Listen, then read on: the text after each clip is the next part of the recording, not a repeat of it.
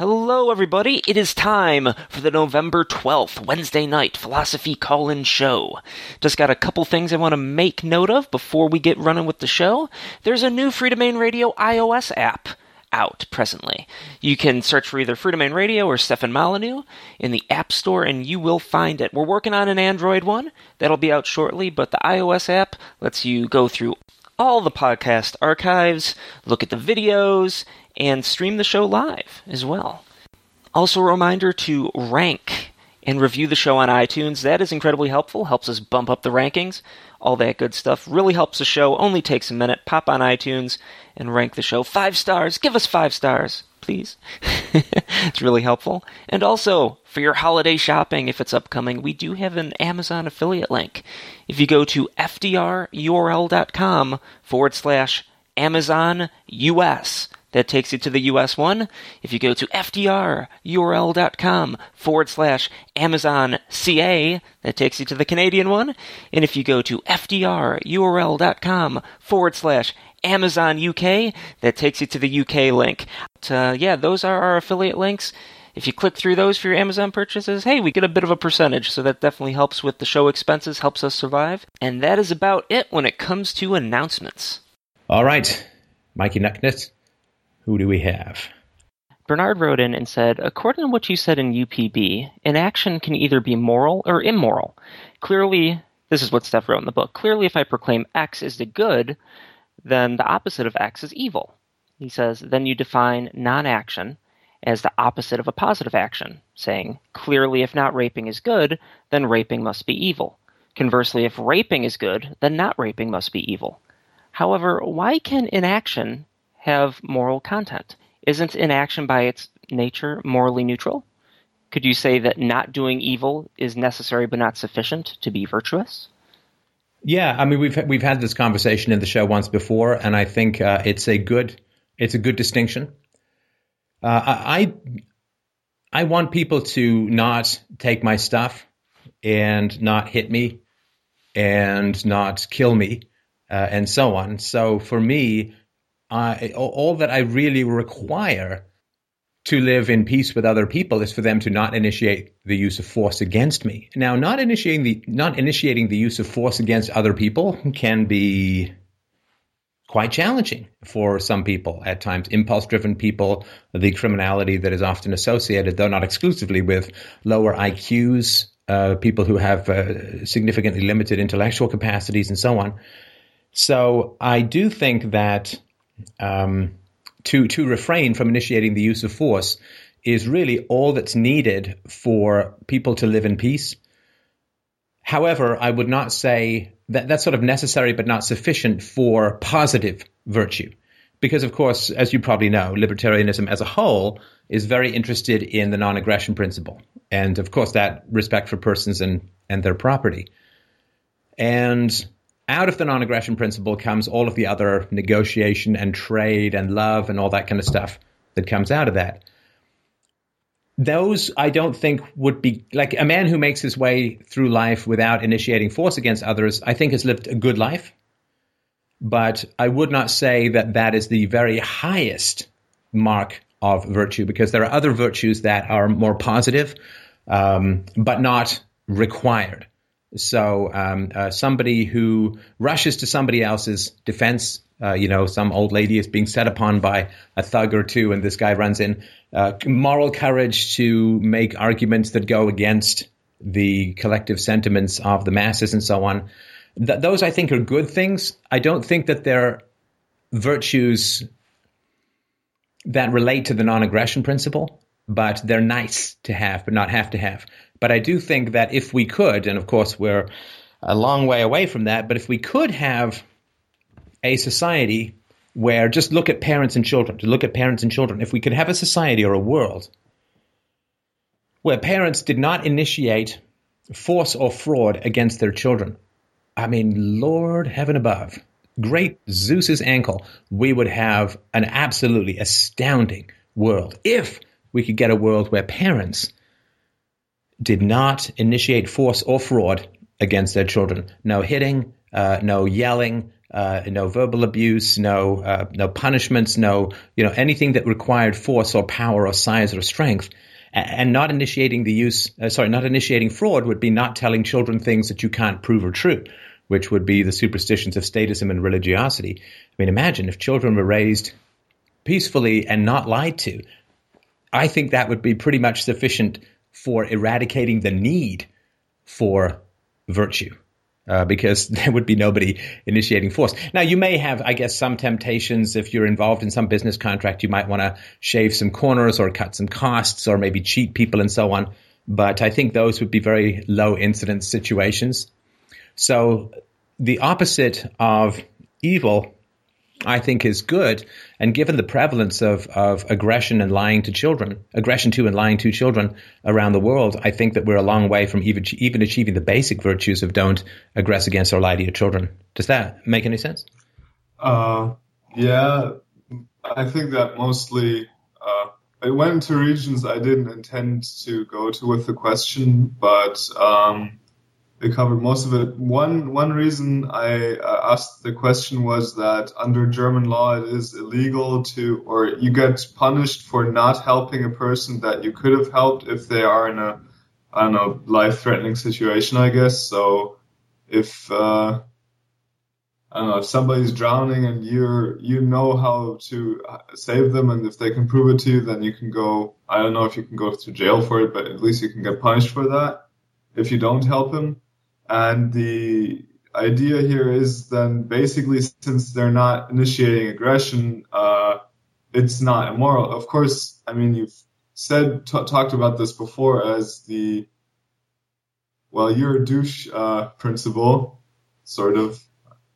And yeah. yeah um, but I think that just going by U P B and and the uh, non-aggression principle, it's not immoral in a way to not save a person if you can.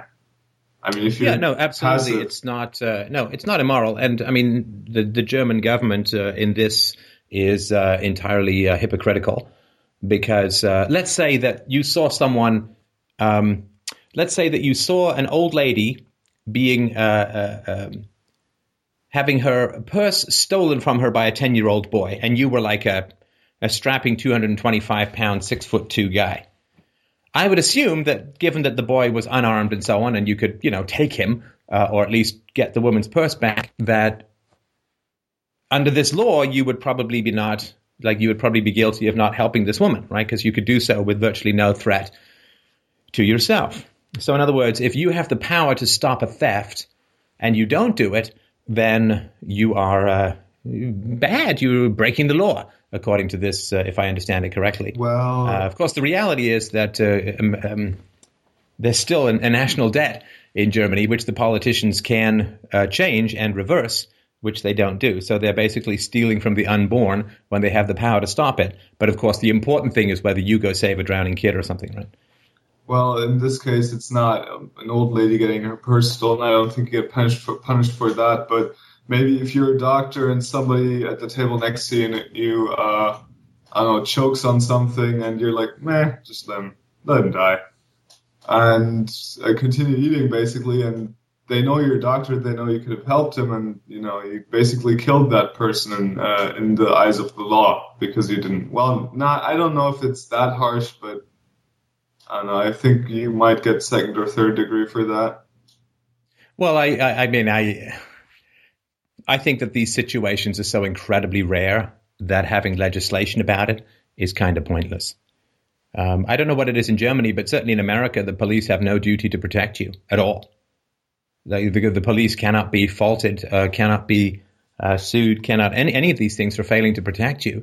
So for me, if the police, whose job it is to protect you, don't have any legal requirement or duty to protect you when they've pushed out every other, well, most other um, competition and take your money by force, if the police in America, and I don't know what it is around the world elsewhere, but if the police have no duty to protect you, I don't see how you can push that same duty on a private citizen. But these things would be so rare. I mean, what doctor would sit there and say, well, I'm right in the middle of a great conversation. Of course the doctor would get up and, and help. And these things could be uh, dealt with by the governing body, but there may be some licensing body in a free society, and the licensing body would have the Hippocratic Oath, right? Do no harm, and, you know, help people where you can.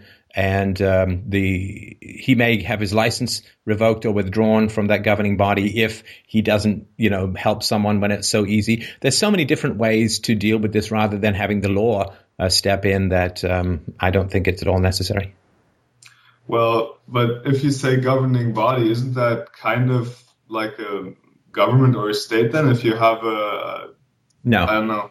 If you have like no, no, it's not, no. or something like that, that's in a given geographical area, which would be your property. No, no, no, no, no, be... no, no, no. Hang on, hang on. No, it's it's it's just, um, and it, it would be optional, right? So if you want to be a doctor, then uh, obviously people would like to know that you know what you're doing, that you're educated, and that you meet your professional standards, and that uh, you, um, you you keep up on your education and, and all that kind of stuff.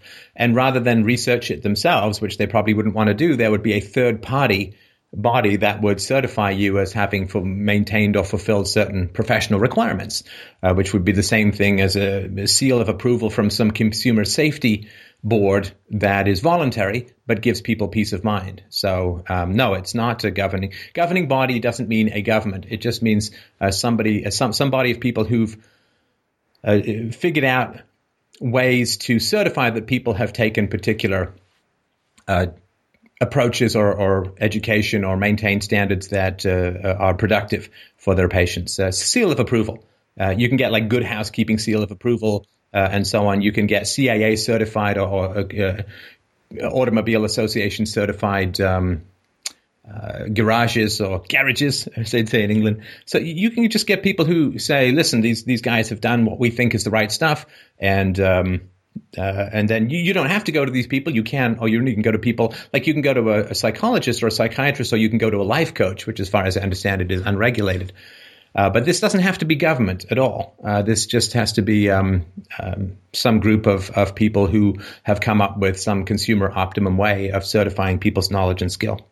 Well, that wasn't actually the, the direction I tried to go. The thought that came originally came to mind, although I kind of Uh, figured that, but no, um, is that if you, for instance, have a, I don't know what you, you call them, D R Os, I think. Uh, if you have like a police, whatever that is that you privately pay, um, then they would, you would grant them the, well, the, the thought was you would grant them a monopoly of violence on your property, which would then make them kind of like a state, but then I figured that, well, they don't have a monopoly on violence since you yourself can still use it on your property, so. Well, no, I imagine, I, I have no idea how all this would work, so uh, I understand this is all purely theoretical, and I'm not exactly well-versed in these areas. But just off the top of my head, what I would like to see, so if there's some uh, D R O, then um, I would certainly like them to have access to my home under certain conditions. So if I call them and say, you know, I just heard a, um, I heard the window break in the basement, then I want them to come over and come into my house, right? So if I request that they come, they can come into my house. There may be other situations where, uh, you know, if if they have good reason to believe I've done some egregious harm to someone and, you know, hid the body under my couch or something, there may be circumstances under which I would sign ahead of time the conditions under which they would have access uh, to my house. And of course, this would be as restricted, as, as minimal as humanly possible, because very few people would want to say, you know, hey, if you're just down the street, you need to pee, come use my bathroom. I would have to be very uh, restricted. So um, this would all sort of be worked out to be as minimally invasive as possible, while still giving investigators the capacity to go in and examine uh, places where they suspect something nefarious may have occurred. Okay. Well, one thing uh, I wanted to ask, because I mean the, the question when I asked, that's quite a while actually till you got on the show. Um, the there was some other parts on U P B I wanted to ask, but those kind of I, I listened to it again, so those kind of figured uh, themselves just by listening again. Um, and basically, the next is a bit of practicality. Uh, there's you know there's a lot of ideas that I think are good, and I, I thought of some ways basically that you might be able to do a D R O or similar organization uh, in the world today as a valid business model, but I just can't seem to get moving. So what I mean by that is on, on the Joe Rogan podcast, uh, you guys talked about basically how great it feels to be rolling in, in a sense that you, you're working and, and, you know, you, you're active and you're just working long. It's that old saying that if you want something done, give the work to a busy man. Uh, I think you, uh, I don't know if I quoted you there, but, uh, so the problem is I feel very, uh, stale at the moment. So I, I, I can't seem to get moving and just, uh, so I, I have an idea how to basically, um, start something like that, but how, how do I, do I motivate myself to get there? I don't, I, that motivation is not something that you squeeze out of yourself like the last piece of toothpaste. Motivation is something you try to ride like you're strapped to the back of a horse. I mean, I don't know if this, this makes any sense, so I'm going to keep this brief. When I realized I had the opportunity to talk about philosophy to the world, unedited, uncensored, with the topics that I care about the most, to talk to experts in the field, to talk to listeners like you. It wasn't like I thought, well, how do I motivate myself to do this? My question was, how soon can I do this? So it, it's not like, um, I don't know if there's something that you love to do, something that you're just passionate about doing. But, it, you know, even if it's something like going on vacation, if you do some boring job, you you say, well, how do I motivate? How do I motivate myself to go on vacation? Or how do I motivate myself to play a video game? You want to play a video game. You want to go on vacation. And when it comes to motivation, I think that you uh, you have a drive. You have a passion to do something. I wrote thirty plays, hundreds of poems, six or seven novels, Uh, and barely got paid a thin dime for any of them. I just loved to write, and um, it helped me to organize my thoughts. Uh, when I was in university, um, when I took my course on Aristotle, we were going through the metaphysics, and I paraphrased the argument and wrote voluntary essays and sat down with the philosophy professor, who was a very smart woman. And um, she, we went over the arguments and and all that. I just loved it. When I got into computers, I, I programmed for years before I got one thin dime for coding. And uh, I love to sing, uh, I love music, and I do all of these things because they are enjoyable to me. Now, if you don't have something that's so enjoyable to you that you have to find a way to do it, I think then you just have an idea of something that you want rather than something you actually want. Does that make any sense? Well, yes, but uh, I think there is a slight difference because uh, between you and me in this case, because I think you said before on, on the show that you started working when you were ten or eleven or twelve, some, somewhere around that age. And uh, working, as far as I heard, is sort of a habit. If you are used to working, then it's easy for you to, to work. Yeah, if that makes any sense. And uh, if you're not used to doing much or anything, because after I was done with school, before I started university, I had like a year in between where I didn't do anything. I really wasted a complete year. And now when I try to start working again, it just doesn't doesn't work. I can't, I'm just I start something, I get frustrated, and I give up. Even though I want to do it, I'm slowly forcing myself to do more of it to basically get a habit of working on the things I don't like also. It's just, I can't even motivate myself to do the things I loved to do two years ago. Like there were things I, you know. Like, no, no, no. Come on. No, come on. You don't have to be motivated to do the things you love to do. Right? Everything that you love to do has a lot of stuff in it that you don't like to do. Right? I mean, well, that's natural to, to everything. Uh, everything that you love to do has a lot of stuff in it that you don't love to do. I mean, yeah. If you're a singer in a band, you probably love getting in front of the audience and singing.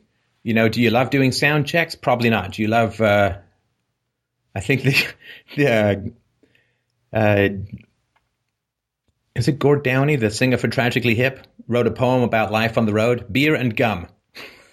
In other words, that's their meal. You're sitting in a bus, you know, for months, uh, driving from place to place. And uh, so, you know, ninety percent of a musician's life is tuning, sound checks, and traveling, yeah. and um, uh, not uh, being at one with the audience. So uh, just about everything that you do is kind of slow and kind of painful. You know, I mean, to get into, um, I don't know what, the Iron Man suit, Robert Downey Junior had to spend like four hours in makeup, and then he gets to act for maybe three minutes. Mm-hmm. Uh, so most of what people want to do is just full of so much stuff that they don't want to do. Marlon Brando w- would go in. He, the reason he stopped making movies was, of course, they didn't have widescreen for his ass, but uh, also because it was just so boring. It's so you, he would sit there. You, you just sit there on set, and you got to stay in character, and you got to be ready to go. But there's a lighting problem. There's a sound problem. There's uh, the weather is not right. The whatever. Or he'd give the speech of his life, and then he'd they'd say, "Oh, can you do that again with the chin up a little bit? We didn't quite get the eyes." And it's just it's really boring. It's really dull. Um, when I was an actor, um, I worked. Uh, I played the. I just dreamt about this last night. That I went back in time. And I saw myself playing Macbeth almost thirty years ago. I played Macbeth when I was twenty-two, I think. So twenty-six years ago, I, I went back and I thought, hey, it was pretty good. And I was thinner. But um, we did that. And I worked with an Iranian director. And we started, we did the play, I think, in March. And we started, I started doing rehearsals with him in November. And we we worked that play six ways from Sunday, and then we ran for two weeks. And uh, a massive amount of that was, you know, walk to this spot, turn, and then the technique of the sword fight at the end, and uh, all these various things that uh, went on. And the actual sort of great fun stuff with the audience, or great powerful connection with the audience, which didn't always happen every night, was a very minor part of what was going on. Mm-hmm. So, so yeah, I mean, a lot of, um, you know, if you're a musician or a songwriter, a lot of the songs that you, you come up with just don't pan out. They just don't work out. You can't, I mean, Leonard Cohen, the, um, the, the guy who, who wrote Hallelujah, uh, it took him months and months to finish that song. He was going up and down a, I think in Montreal at a hotel, tearing his hair out saying, I can't finish this fucking song. It just, it was driving him insane. Um, Phil Collins at uh, Live Aid screwed up the intro to um, his, his song. Is uh, how can you just let me walk away when all I can do is watch you go? And it's like, against all odds, and um, it just it's what happens. Uh, a lot of stuff is crap, and if you really care about it, then you accept that and you just you just push through it. Uh, you know, I mean, the the, the athlete uh, spends like ten or twenty times more practicing than playing. It's just the way it works. Uh, Tiger Woods was on the Johnny Carson show when he was two years old playing golf because his dad wanted him to play golf. Andre Agassi, the player, uh, the tennis player, tennis pro, uh, had his, his father strapped ping pong paddles to his hands when he was like a year or two old and started teaching him tennis from there. And it took him still like ten or twelve years before he began sort of really doing stuff in tennis. So you may have this, um, you, you look at the top of the vault, you look at the top of the mountain and you say, like you have a camera that looks at the top fifty feet of the mountain and you say, well, it's just fifty feet up the mountain, right? That's what you see. I'd love to get to the top of the mountain from K two. What an amazing view. Uh, the, the shadows of K two stretching out to China, the, the, the, the Himalayas or the, the, the, the mountaintops all around you, stepping over the bodies of the eleven people who died in oh eight or whatever. And you have this camera that, that goes the fifty foot up to the top of the mountain. But when you pan that camera back, that camera, that, that mountain is eight thousand feet high. And some climbers who went to go and climb K two, they, they went there. This husband and wife team wanted to go climb it, very experienced climbers. They went to that mountain for ninety-three days. And they tried this route and they tried that route, but the weather was bad. And then there was a snowfall and then there was an avalanche. And then and they were there for ninety-three days. They never got to the top. And they came back later, and then the husband tragically died uh, during an ice fall. But um, you got to pull that camera back. You know, if you're just focusing on the top fifty feet, one hundred feet, saying, oh, you know, climb up to the top, uh, there's a massive amount of uh, preparation. And you either do the preparation or you don't. And if you don't do the preparation, then your ambitions will die on the mountain. If you're willing to do the preparation, even if you don't know what it's for, like when I look back at everything that led up to this show, for me doing this show, and I'm not trying to say yay me, I mean, a lot of it was accidental, but you know, the, the vocal training, the theater training, the body uh, training, the, the reading, the writing, the, um, the, the speeches. I mean, I used to give lots of speeches in the business world, lots of training in the business world, got comfortable talking to people, uh, the creativity, the rigid discipline of, of programming, the logic, the, I mean, my education, uh, so much stuff, sort of even my technical capacities to do, you know, podcast X M Ls and, you know, way back in the day when it was hard to do that stuff. All of that stuff kind of came together. And this is why I encourage people to compete. I'm quite comfortable with that. I think that would be just fine. So if you have this belief that, because when we see other people achieve, we see the end of an eight thousand, we see the last fifty or one hundred feet of an eight thousand foot climb. And I think in our mind's eye, we know that we start not, we don't even start at the bottom of the mountain when it comes to climbing something like K two or Everest. We don't even start at the bottom of the mountain. We don't start, we don't, we start without the ability to climb twenty flights of stairs probably, right? So even to get to the bottom of K two or Everest, you know, there's four base camps going up K two, even to get to the bottom of that takes years. And then getting up it may take two or three trips and months and months of time. And uh, for every four climbers that go up, one of them dies. So it also takes a kind of suicidality, in my opinion. But if you care enough about what you're doing, and I do believe, I do believe that when it comes right down to it, it is our fundamental motivation is the gifts that we can give to the world. I am not in this show for people to think anything about me. I don't want people to think anything about me. I don't want them to care anything about the, me. Uh, you know, people say, oh, you did the truth about this. What's the truth about Stephen Molyneux? Can I tell you, it's exquisitely boring. It really is. Uh, today, uh, I woke up and uh, I had some breakfast and uh, I worked on, we, we have an eighty-two slide presentation on Germany's economic decline. So I did research. Uh, it, I went through that presentation and uh, rearranged it a bit, cleaned it up, uh, and uh, got rid of some stuff, and then did some research about Germany's finance minister after the Second World War, who undid all the damage of the Nazis. And that hmm. was my day. My daughter came home. We had uh, my wife, my daughter came home. We had dinner. I gave her a bath, and I came down to do this show. It's really boring. Well, I love it, well, but actually, it's really boring. Sorry, go ahead. Actually, that's kind of the video I've been waiting for, though, because that my before I, I did the question I did then, I wanted to ask about where can I find data on, on Germany's, you know, economic decline, because I know all the way the U S is going to hell, but I don't know about Germany. But I guess that's okay. No, not, no, but hang on. Let me let me just finish my. Day. Hang on. Let me. That's, sorry to interrupt. Let me just fin- finish my point. Then I'll I'll be quiet. So I, you know, I don't want this is a. I want this to be a one way. Uh, like a one-way conversation, not between you and I, but this show going out to the world. You know, I'm happy to answer questions if people want to ask. It's not about me. I think it's about philosophy to the world. You know, like, I mean, uh, Alexander Salk, the guy who came up with the polio vaccine, his major concern was to get the polio vaccine into the veins of the people.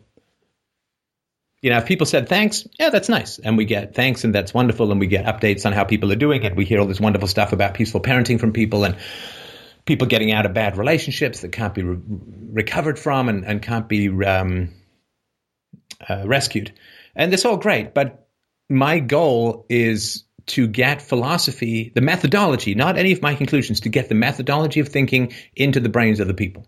And that is my, uh, this is the gift that I want to give to the world. That's what I want to provide to the world. That's what motivates me. You know, I like I like it when people donate because that's a signal of how well I'm connecting with and, and helping uh, people through this conversation. So I like when people donate. That's important. I got to eat and pay the bills and all that kind of stuff. But my fundamental concern is I want people to listen to philosophy. I want people to get interested in philosophy. I am not a singer. I am a singing teacher. And a singing teacher, it's fine if they can do some scales and so on, but Uh, I am not someone, I want them to come and watch me give a singing concert and go, wow, that guy's a great singer.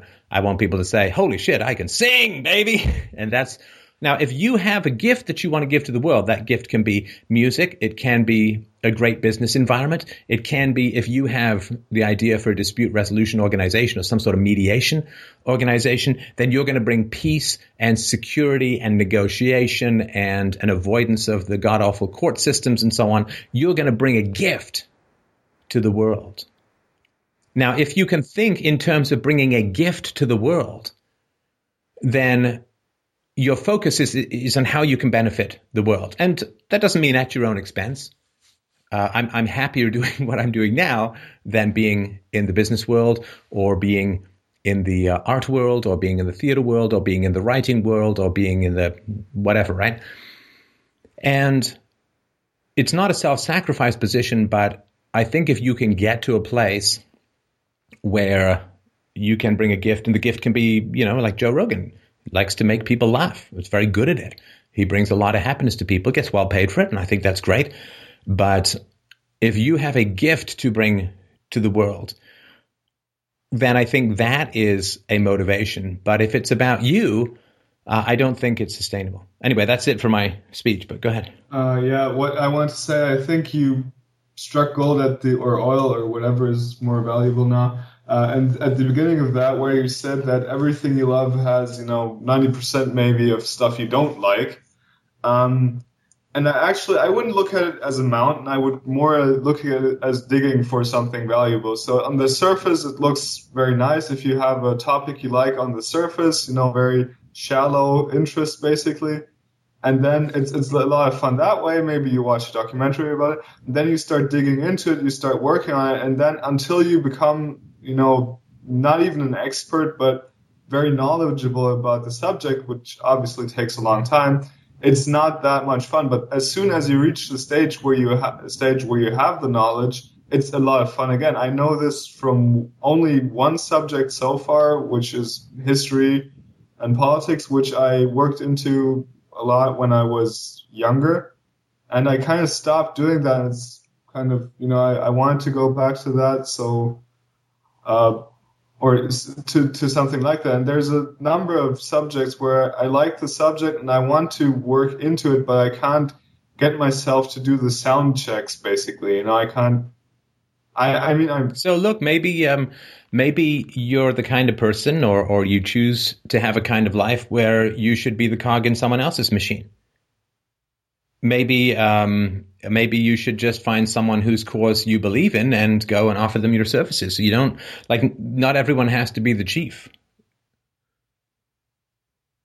Mm, yeah, I don't, I don't know. This is this is more on the basis of I want to do something. I know I need this, you know, the sound checking to do it, but I don't like the sound checking part, which is, you know, it's a different subject, but it is required to understand fully the subject I'm into. Okay, uh, but see, you're not you're not listening to what I'm saying. Of course you don't like the sound check part. We already established that. You know, I mean, I told you. Of course, ninety percent of what you want to, of what you do that you love is boring, is dull, is, you know, bleh, right? I get that. And now you're saying, well, I don't like that boring stuff. It's like, yes, I know. I know. You're not telling me anything new. Yes. No, the thing is, um, when you were on the Joe Rogan show, you talked about uh, the, the difference between busy people and people that do nothing. That, you know, as, uh, where Joe said, I think that before he started comedy and before he started getting busy, he was very slow. And then when he started getting busy and working more, then the working became easier with time. Based, I think it was basically, and, and he look, started it's, having it's like, fun with it. You know, he started. It's, having it's like uh, if you want to st- if you want to start exercising, then the, at the beginning it's bad, right? It's uncomfortable. Yeah. Yeah. It's painful. It's uh, you know, you don't want to do it because you, you're changing your habits. So I don't know what to tell you other than you're either going to do it or you're not. I mean, are you trying to say, well, I, I haven't exercised in twenty years and I want it to be easier to start. I don't like exercising. Well, of course you don't like exercising because you haven't done it for twenty years. Is it going to be easy to start? Of course it's not. But what are your alternatives? What are your alternatives do you going to go and do like uh, you going to go work retail or, or be a waiter or whatever? I mean, no, those things are fine no, too. No. But um, then, well, how the are, thing, you living? The what thing, are you living? The thing on? is, the thing is that as I heard the last time that I think it takes like forty or fifty days till things become a habit. So if you repeat something for the, that X amount of time, it becomes a habit, and you just do it automatically. Apparently. Um, And I know that from training that after, you know, starting to train and going on for for a couple of weeks, it was like, okay, now I want to go train. Uh, the question is, how do I get through that in-between phase between, uh, you know, the start and, and oh my God. It becomes a habit? Oh, look, you're asking me questions. I'm sorry to sound annoyed, but I, I am annoyed. I mean, it doesn't mean I'm right. I'm just, you're asking me questions that you already know the answer to. You just goddamn well commit. You just commit. There's this woman who just wrote a book that uh, she was an athlete when she was in her teens and her early twenties, and then she basically smoked and sat on the couch for twenty-five years. And then she basically was horrified at having turned into a middle-aged muffin, and she's like, you know what, I'm going to try and get into the best shape of my life. And she went to her doctor, and she said, isn't it insane that I'm thinking it overweight and I'm fifty, that I'm going to get in the best shape of my life? And the doctor said, no, it's not insane at all. In fact, seventy percent of the effects of aging can be eliminated, not just reduced, eliminated by diet and exercise. And so she did it, and she wrote a book about it, and she now is running marathons, and she's in the best shape of life. And it was horrible getting her body moving again. And uh, she's like, yeah. I used to think, oh, well, I can't run. It's bad for the knees. It's like, you know what's bad for the knees? Being overweight. And so you're saying, well, how do I make myself do something that I don't want to do? Well, you can't change that you don't want to do it, so you just make yourself do it. I mean, I don't, I don't understand what um, you, you just you just do it. I mean, that Nike thing is kind of true. I mean, you do it or you don't. But uh, you're asking me to substitute some advice for your willpower. But if you if you don't know why you should be doing something, there's no point me telling you. And if you do know why you should be doing something, then you're either going to do it or you're not. But that's your sovereign choice. That's your sovereign choice. You're either going to do it or you're not. And there's no one outside of yourself who can generate in you the focus and commitment to make something happen. There is nobody who can do that for you. I mean, I can say, well, you know, you'll be happier. That doesn't matter, because then I'm bribing you. I can't guarantee you'll be happier. You might, uh, you know, I had a guy I worked with. In uh, we, we worked together for, gosh, about six months, we worked uh, prospecting together, and a uh, pretty nice guy. And then he was continuing to work up there. I went back uh, to to university, and he was working up there. He was going to get married in two months. He was working up there, and uh, he wanted to get in good shape, to look good in his wedding pictures. And uh, he jogged. He was jogging, and a truck came whistling around the bend and uh, hit him, and he died immediately. Now, was that exercise good for him? Hell no. He would have been better off sitting on the couch for ten years, because you can undo some of that damage, but you can't do undo the damage of getting a getting wedged in between the grill of a speeding pickup truck. So I can't guarantee you at all. I can't bribe you with anything of any certainty. I don't know how this show is going to play out, for better or ill. I can't guarantee you with any certainty that you are A, going to get what you want, and B, that what you want is good for you, and C, that you'll actually like what you want even if it's good for you. Michael Hutchence, great singer, great frontman for the band In Excess, had a wretched love life, and then um, apparently killed himself. Auto asphyxiation, and was on antidepressants, as far as I understand, all kinds of mess. The singer for Blind Melon was a football guy and an athlete guy, ended up, I think, being a drug addict and died. And I mean, so even the people who get what they want even the people who achieve everything they would possibly set out to achieve, playing stadiums and having number one hits all over the place and so on, don't seem to have an excess of happiness at times. So, you know, even if you get everything that you want, that doesn't mean that you'll like what you get. Doesn't mean that it's good for you. I watched um, something on Netflix that I highly recommend called twenty feet from Stardom, about backup singers, and one of them, one of the singers was saying, you just got to listen to this woman singing the, um, you know, the passionate cat in a blender screeches of uh, Gimme Shelter. It's an amazing, amazing vocalist. And one of the singers was saying, yeah, you know, I wanted a solo album, this, that, and the other, but I ended up not doing it, which is probably just as well, because if I'd been a superstar, I'd probably have OD'd by now, right? I don't know if that's sour grapes or whatever, but who knows? Not everyone who's successful is happy, and not everyone who's unsuccessful is unhappy. So I can't bribe you with anything that is going to say, do it and you'll be happy. And and if I say do it because you'll be happy, then when you're not happy, you won't want to do it. So that doesn't help. You just, I mean, again, I my only thing is if you, if you think that you can make the world a better place by bringing some talent to bear or a happier place, if you can make people laugh, if you can make them tap their toes, if you can put a joyful noise into their heart with your fingers or your mouth, then do it. And if you can do sit-ups and be some woman's arm candy to make her feel better at a lonely company dinner, do that too. I don't, I don't, I don't care. If, if, if all you want to do is go and sing at karaoke and to make a fool of yourself and make people laugh, go do that too. If you want to be uh, working for a company that makes customer experiences better, if you want to start a company and make people's work environment better, if you want to make a lot of money and you want to give to charity, do it or don't do it. If you want to stay home and play video games, if whatever. But I would say that for me, the greatest satisfaction, satisfaction is different from happiness. Happiness is fleeting. Satisfaction accumulates. Happiness is like a lightning strike. Satisfaction is like snow that piles up. It just it just accumulates.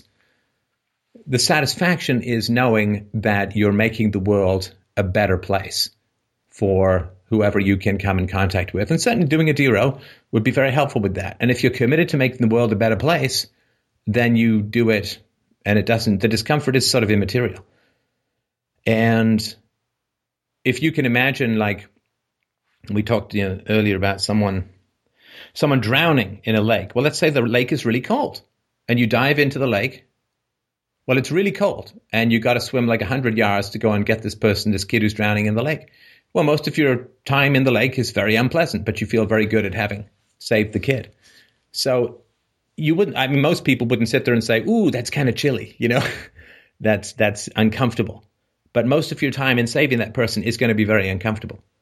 And uh, yet you focus on saving and helping that person. So if you've got something of benefit to offer the world, then be driven by what the world needs, not by your comfort in the moment. You know, the world needs people to help the world. I mean, I think about this a lot. Not what do I want to do? What does the world need? What does the world want me to do? What does the future want me to do? What does the un- what do the unborn want me to do?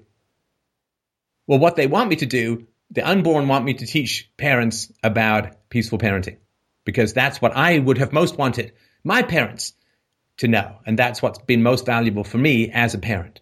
So I want to bring a peaceful parent in the world. What does the longer distance future want me to do? To talk about a stateless society so that we can have uh, an end to intergenerational theft and predation and ridiculous jails and incarcerations and wars and uh, inflations. And I mean, so we can finally end all of this stuff. That's what the more distant future wants me to do. And that's what animates me. In the same way that I'm glad that people made very uncomfortable decisions around the separation of church and state and uh, freedom of speech, freedom of association, and all of those things which people fought for in the past, uh, for science uh, against superstition, for medicine against quackery, all of the things that were done in the past that gave me a better world. That's what I'm, I'm glad. If I could send a message back in time, I'd say, I'm really glad you did that.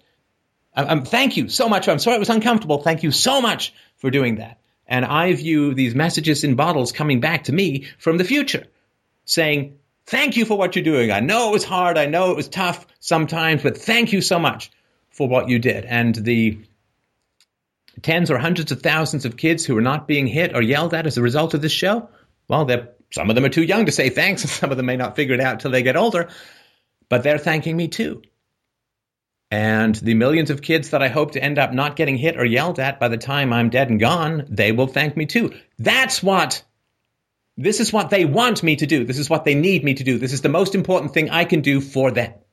Is it uncomfortable for me at times? Yeah, it's uncomfortable for me at times. So what? That's what they want. And I think that's a reasonable thing to want. And because I can empathize with them, and I wish someone had done that for my parents, if someone had taken a stand on peaceful parenting and the voluntary family fifty years ago or one hundred years ago, well, I would have had a very different childhood. So that's what you need to focus on if you want to find a way of wading through the bullshit to get the snowdrift of satisfaction to keep your house up.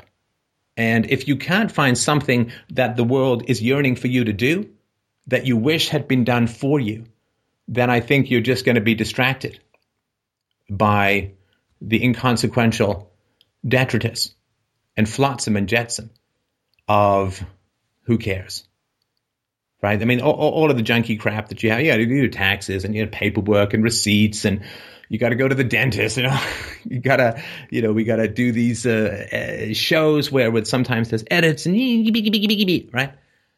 But what matters is the message that goes out to people that makes this goddamn world a better place. And making the world a better place is nothing but willpower. It's nothing but willpower. That's all it is. Making the decision, learning what's right, sticking to it, communicating to it, and refusing to back the fuck down. That's all it comes down to.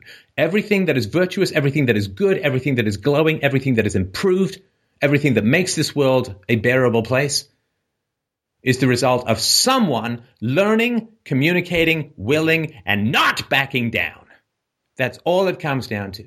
If you can find something that passion makes you passionate in that way, do it, pursue it, make it happen, make it real. If you can't find something like that, attach to someone who can and have them tell you what to do.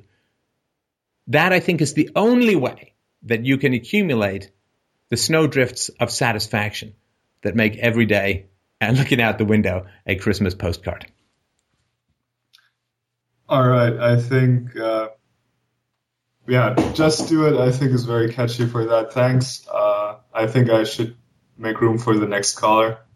Uh, All right, thank I, you. I hope that helped. I, I'll see if it did. I think it, it felt like it, like it, uh, you know, struck a chord, I guess.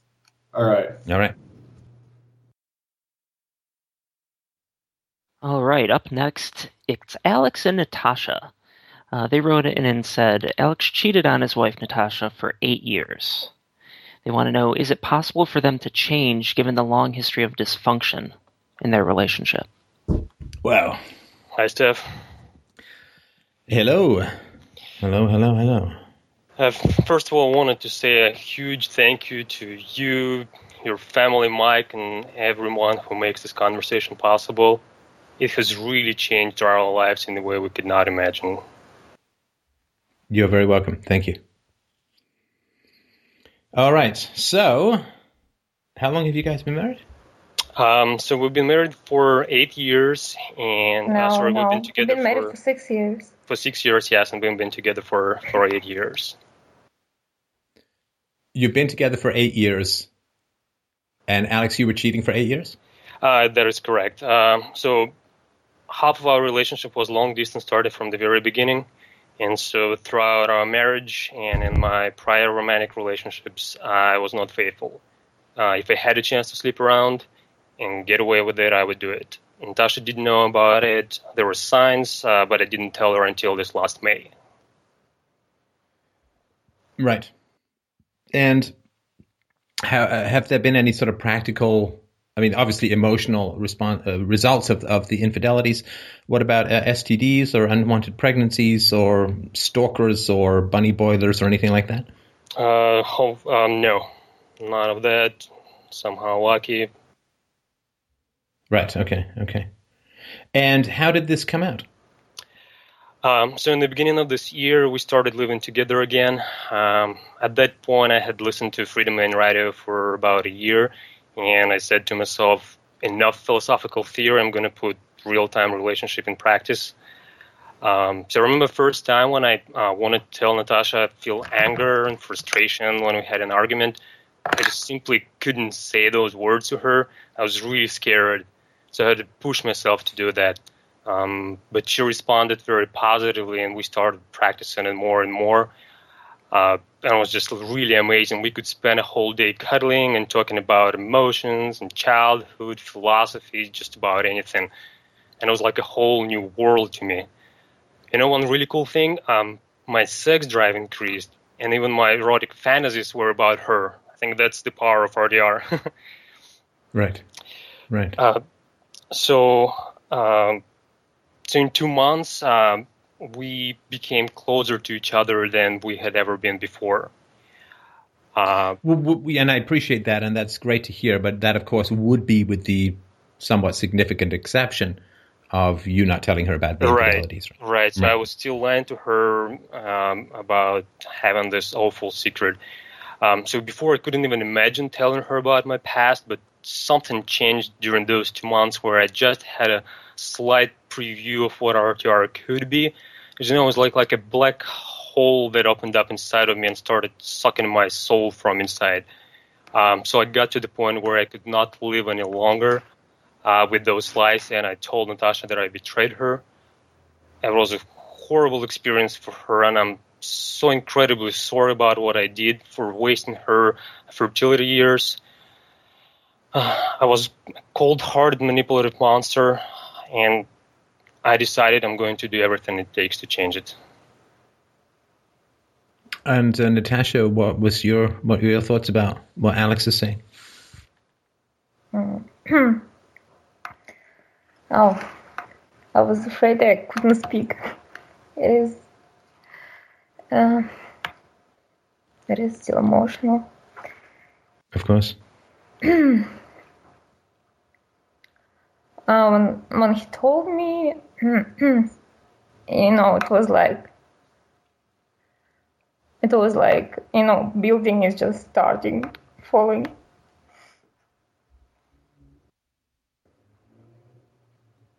Go on. Um, uh, then I just like take everything and stay with my friends. And Alex actually left. I left our apartment in four days. So I just... I mean, I was, I was, you know, emotional roller coaster. I couldn't sleep for three weeks. I couldn't eat. I was crying all the time. So I just like was in denial. I couldn't believe that. Huh. And then, like right now, so it happened in May when Alex told me. So we we was Alex went on vacation after that. Hmm. Um, he went on vacation by himself? Yes. Um, and I was, so Alex doesn't work, so he, it was a vacation that we planned before. So he would go back to Russia, and then I will join him for two weeks that I have as my vacation. So once I get back to Russia, and, um, we, we flew back to U S together, and I was just trying, you know, first, my first reaction was just like, get out of my life. Then in a couple of days, I started thinking maybe I have to give myself time and process that, not doing that impulsive relation, uh, you know, decisions. Why doesn't, um, sorry, why doesn't he work? Uh, uh, he is in startups. So he quit his corporate job last year, and he's trying to focus on his couple startups. Some, oh, so it's not just that he's very pretty, right? No, no, he's he's okay. Actually very focused, and he's working all the time. And I guess I can call myself lazy comparing to him. Oh, so he works; he just doesn't get paid as yet. He's yeah, yeah, and I was okay. okay with that. I, I mean, I like that. Um, Um, you know, drive. So once we get back and we we start started living together. I mean, we didn't, we were not close anymore. We were like separate people in one apartment. I was just trying to listen to myself. What do I feel? What do I really want? You know, and see how he would behave. And what really was... so, and then we, I mean, we've been talking about that, and many times he would start telling me that it was my fault as well, so which was making me very upset about that. And I remember one time we've been driving together for the uh, out of the town, and for two year, for two hours we would be arguing that he was trying to prove me that it was fifty percent of my fault, that what happened in our relationship. I mean, I can I can see that. I can see my the patterns of my parents in our relationship. I can see that. But it was just too brutal for me to listen to that. Too brutal for my self-esteem, which was wrecked by that betrayal. And a month ago, I think three weeks ago, I just I discovered his um, uh, interaction with one of the girls. So I just told him to get away from my apartment. You mean one of the interactions, like um, what, emails or chat logs or whatever, from yeah. the past or from the present? Um, he actually was interacting with them, uh, and he said that he just wants to apologize for what he did to them as well. And but my look was that he was thinking about himself as a, someone who has a great experience in uh, philosophy and psychology, who, who can teach other people that what they do is wrong. And I don't think he's in that position yet. I told him that many times, and I told him that I don't like that interaction. And um, and what I discovered three weeks ago was something like in May. He told me that once he moved, when we moved back together, he, it was so wonderful, such a great experience, and he cannot imagine why we live separately. And he's been telling me so many d- stuff differently that it never happened to us before. So I was very happy. And I just discovered that in April he traveled back to the town that he used to stay, and actually he met one of that woman, and the text was very sexual. So what he told me before, that the uh, February and March relationships impressed him so much that he couldn't go back. But actually in April he went back to meet that girl. And actually, but it was May that uh, it was May that this all came out. Is that right? Yeah, May eleventh was the day when everything came out. And actually, I explicitly asked him, what was the last time you interacted with the, with, with the woman for that sex interest? And he lied to me. He told me it was before he came to Cleveland. And uh, I just discovered three weeks ago that he met with someone in April as well. Right. Right. Yeah, I mean, certainly if, you, if you're going to come clean, it's usually good to come all the way clean, right? Yeah, I mean, I just, it was, those several months was so hard on me. I, I, I consider myself being usually positive and happy. All my friends was very surprised to see me when, when I traveled back to Russia, that I was so upset. You know, I, I just always positive, active, do stuff, go to sports, go out with friends, chat with friends, and I'm just total disaster for this half a year, and awful things happened to me. Uh, I actually, a couple times I thought like about suicide. Yeah, I'm sorry to hear that. I'm sorry. So to hear I thought, that. Nothing, I cannot do it anymore to myself.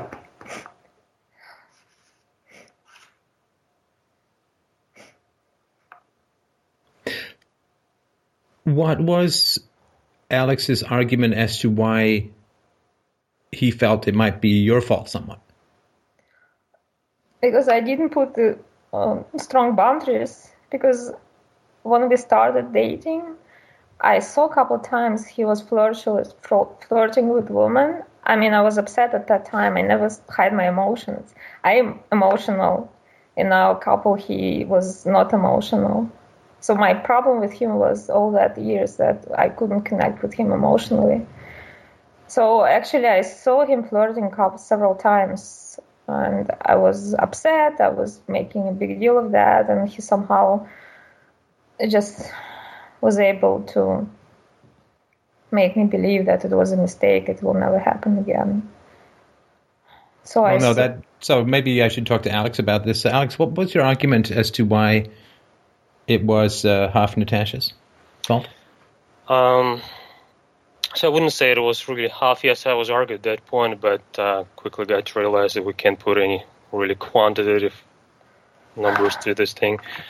Um, I was saying that I wasn't really in a position to tell her that it was her fault, but I wanted her to get some feedback out of that too, so uh, he can grow as well. Uh, it was really difficult. So, to sorry, N- N- Natasha said that you argued that... Natasha said that you had told her that it was somewhat her fault. Uh, Is she wrong in that? No, no, yes. Okay, sorry. So then you want to just stop weaseling with me and just don't give me the case, just give me the facts, right? So what was your argument as to why it was somewhat her fault? Um, so I think she should have been more assertive with me, and whenever um, she saw things that hurted her, uh, when I was flirting with girls, there was a... Uh, incident in Turkey where um, I was really close to a girl that mm, sitting very, very close and like looking at the picture on the camera, that she got really upset and wanted to end the relationship, um, and she should have done it at that time. Uh, based I'm on sorry, how long did. was uh, how long was that into your relationship? It was one year. One year. Mm-hmm. So. She, you felt that it was partly her fault because she knew you were flirting with other girls, but she didn't break up with you? Um, she wasn't assertive. I'm not being facetious. I'm not like right. I'm not trying to lay a trap. I just really want to understand what your thinking is. Right. Um, so I think she should have been more assertive with me, and that uh, would have helped her. So she couldn't say to me what I should do or should not, but she could have said, I totally do not accept uh, you flirting uh, with other girls, making me jealous or creating the situations where I think that you may have something, and you hurt my feelings. If you continue doing that, I'm not dating you anymore, we're not getting married. That's it. Now, did you know that what you were doing was going to hurt her feelings? I mean, you hid it from her, so I assume that you knew, right? Right, right, yes. So, so you just... y- the fact that you knew you were going to hurt her feelings wasn't enough to stop you, but if she'd said it, you felt it might have been enough. Um, at that time, I obviously would not have these thoughts. It's from my understanding that at this point, uh, what she could have done at that time. But I totally agree. I said it's hypocrisy. Uh, on my side, I knew that I'm going to hurt a thing. I didn't tell her anything about it. I kept hiding it. Um, so there's no really excuse or explanation for me. Yeah, I mean, certainly I wouldn't say that she's responsible for you being unfaithful and lying about it. No. Now, you know, whether there were signs or whether there were indications or, you know, whether she should have stayed with you or not, that's, I mean...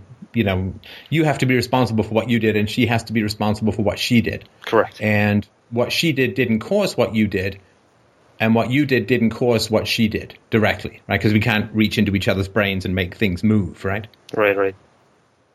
Now, you, Alex, you know about Natasha's adverse childhood experience score? I don't know. They were sent to us. Yes. So, you know, she had it pretty rough, right? Right. And would you expect for somebody to have... Uh, Natasha, I won't go into them unless it's okay with you, but, but but you had it pretty rough. Would you expect somebody with that kind of history to be very assertive and confident and secure? Not really. Um, I found out about her history, about um, your her adverse childhood experience, pretty much only within uh, maybe last year when I got enlightened by philosophy, and we talked a lot the past six months since May about our childhood and histories. Um, so at the moment, no, of course, I would not. Um, we try to identify the patterns in her childhood um, that would lead to her accepting my behavior um, and allowing me to do that. Um, but yeah, I mean, she she grew up around, let's just put it as mildly as possible, some pretty dysfunctional sexuality. Uh, some it's actually it was. Not in the family. Mm. That was outside the family? I mean, that sexual abuse score that I pulled, it happened... I, I grew up in Russia, and we have that public transportation, and it happens once that somebody, like I was eleven or ten, somebody started touching me in, in the public transportation. So that yeah. was my experience. That was very unpleasant. Right, right. I, I just didn't tell my parents, I guess, because I I was embarrassed. Right, and generally these sons of bitches know somehow. I don't know how they know, but they usually know when kids don't have a close enough relationship with their parents mm-hmm, mm-hmm. to say that. Uh, but you also, you were with verbal abuses and threats, and you live with an alcoholic or drug user? Uh, my dad has an alcoholic problem for for some time, but he stopped for some reason. He Good. I he, guess that's one less in Russia. That's nice to hear. Yeah, he just, I mean, it's it was very common in a little town like ours, and he, our family was considered not to be that as bad. Like, he just come home drunk once a week, and my mom get very upset and aggressive, so this is what I saw for, for a while. What do you guys want going forward? I mean, do you want to stay married? Do you want to have kids? I mean, what what's your... What do you want going forward, do you think?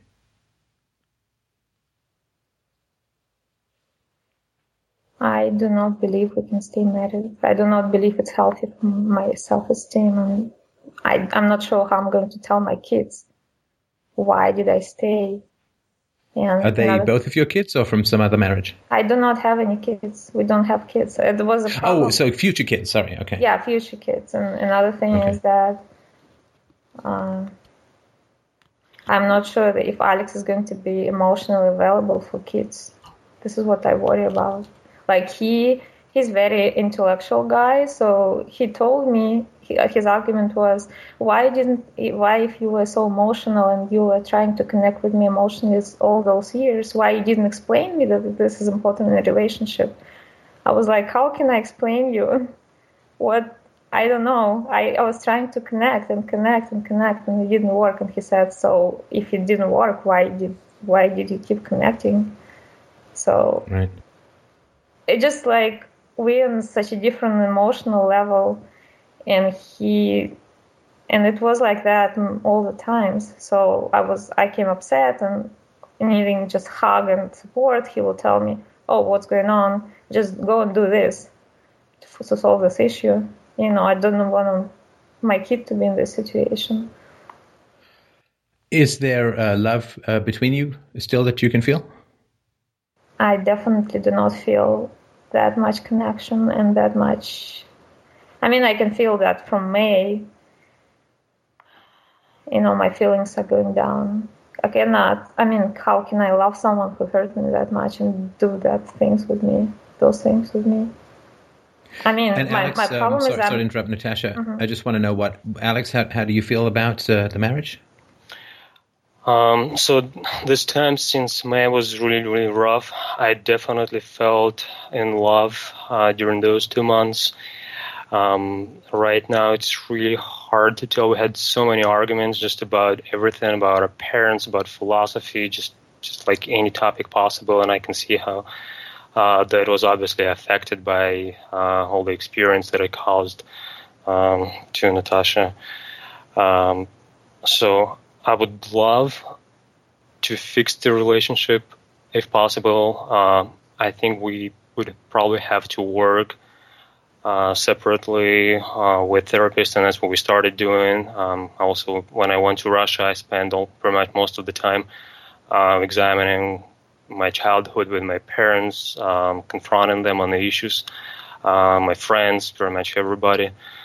Um, and at the moment, um, you know, you think you once said that it takes ten times positive experience to compensate for a bad experience. So yeah, and it, you guys don't have eighty years, right? Right, and we don't have eighty years. And I'm not sure... I would definitely love it, but I don't want Natasha to constantly remember, remembering this, and like every time something comes up and being constantly worried about it for how many years, I don't know, it's going to take her. Uh, to yeah, I mean, so, and I don't mean to pick on you, Alex. It's just that this is, you know, you've done the big talked about stuff, or stuff we can talk about. Do you have any ideas or thoughts as to what your thinking was with regards to these affairs? How did you think, or did you think it was going to play out? How did you think it might play out? What did you think might happen? Um, so um, I surrounded myself throughout, uh, say, my probably college years with friends who probably um, kind of had the same attitude. Um, that we had a feeling that you have a primary relationship that could be your marriage or just your girlfriend that um, you have the main relationship with, and then you can, you know, have other women on the side, and it's like not important. And I think that's kind of an idea that I had, and I thought. Sorry, sorry to interrupt. And is that something that came from your culture or your friends, or from my, were your parents that way, or is, you know, because in like in some cultures like France, for instance, uh, if you are, I don't know, wealthy and powerful, or this sometimes happens in Italy or whatever, but, you know, it's like you've got your wife for your raising your kids, and then you've got your uh, mistress for, you know, whatever you want to do with uh, uh, balloon animals and stuff. And was this something that is sort of in the culture or in your parents' marriage, or, or was it mostly your friends? I think it's both. Uh, so my parents divorced when I was three, and I grew up with my mother. Uh, my father was married four times, and he has three kids from different wives. Um, um, do you know why his uh, marriages broke up? Um, so this summer when I talked to him, um, his value in the relationship and in the woman is just physical attractiveness. He does not know how to build a deep emotional Um, relationship that is based on moral, philosophical values. His argument was, well, right now he's married to a woman that my young, much younger than he is, and one of the things he said, uh, like, I look at the women of my age and I can't imagine having sex with him. And so, I okay, think, so like, so he he basically keeps marrying younger women. Um, as he was getting older, uh, yes. So right now he uh, is in, I think, probably last relationship. I don't think he's going to get married again. So all this together, um, I think, define my reproductive strategy to be that it's pray and pray. Um, my mother was a narcissist. That's what I found um, when talking to her. So I didn't know how to express emotions, how to bond, how to build close relationship. And the biggest value that I could get from a romantic relationship was a dose of endorphins Uh, that I would get from seducing a new woman and having sex with her. And I think that's the drug that I kept abusing. Do you know if your father had affairs? Um, he said that, um, he said a very interesting phrase. He said, when I had was in a relationship, I did not cheat. But when the relationship was not so good, which I assume was kind of towards the end, towards the divorce, then I think he said he had uh, affairs. Right. But that's what I found right. out this summer. Well, yeah, I mean, consciously. Mm-hmm. So um, I appreciate that. Now, Natasha, when you look back at Alex eight years ago, mm-hmm. were there any signs, looking back, if you try to be sort of as, turn the searchlights on as much as possible, were there any signs that this was in his character? I mean, as I told you, I saw him flirting a couple times with other girls. And I know that his dad is married fourth time. And so it might be a good prediction, predictors. So, okay. So, I mean, I, th- I think those are important, right? Because, you know, whether you stay together or not, it's obviously your decision. I don't mm-hmm. even need to say that. But what can be helpful, I mean, there's two things helpful about talking about this stuff. One is that you can sort of see what you didn't see earlier on, which helps mm-hmm. other people who are listening to this look for those kinds of things too. And if you don't end up staying together, you obviously don't want to get back into a similar situation with somebody else, which means that you need to be aware or alert to the signs. So mm-hmm. uh, a man whose parents split up when he was three and whose father went on to have multiple marriages mm-hmm. with women who he basically married for their looks, for their sex appeal. Is is that right, Alex? Correct. Right. And Alex, is your background Russian too, or somewhere else? Ah, uh, yes, yeah, mm-hmm. Russian, right? I mean, there is sort of a cliche that you have these sort of not too attractive Russian men who are continually bedding these very attractive Russian women. I don't know. Is, that's a cliche you sort of see from outside. Is that somewhat true from the inside as well? Probably. Yeah. So at least from my experience. Yeah. So he, so of course, the, that would be a pretty important question, right? So I assume you knew before you got married that Alex's father had married four times, and his mother was an, I think he said, a narcissist. Is it was sort of his words or his word, and I don't assume that he'd gone through any therapy or had written, uh, sort of read a whole bunch of books on, on how to be married, because he certainly didn't have that template, right? Mm-hmm. So when you hire someone, like I just, I went to a burger joint for lunch today. And basically there was a sign on the door that said, "Burger flipper wanted, experience required." Mm-hmm. I don't know, you know, it's it's getting dark, turn it over. Doesn't, you know, I don't seem to, there, I just gave you all the experience you need. But when it comes to this burger joint, they wanted experience in flipping burgers. Now, when it comes to giving someone your heart, when it comes to getting married, I think we got to have experience required, right? If we, I assume you guys got married because you wanted to live together and get old together and till death do you part, right? Uh, no. Oh, no? Alex, can you explain why did we get married? Um, so after we started dating, six months later, I went to the, I went to the States uh, to do my master's in computer science. And so it was the first long distance two years. We saw each other twice a year. And at that point, after I graduated, I got a job in the States. And um, we wanted to continue the relationship. But the only way for Natasha to come to the States at that point was for us to get married. So we got married because of that. So you didn't intend to stay together forever? I did. We wanted to continue. Oh, Natasha, you did. But Alex, you didn't? You just thought, you know, like your dad, this will be a do for her now kind of thing? No, I wanted, uh, but um, if not the visa situation, then we would not get married, at least at that time.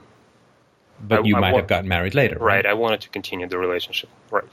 I mean, certainly uh, you were committed, right, a long-distance relationship, right? Right. So when what you do with your life and who you do it with and who you do it to, those are the two big decisions, right? What are you going to do for your career?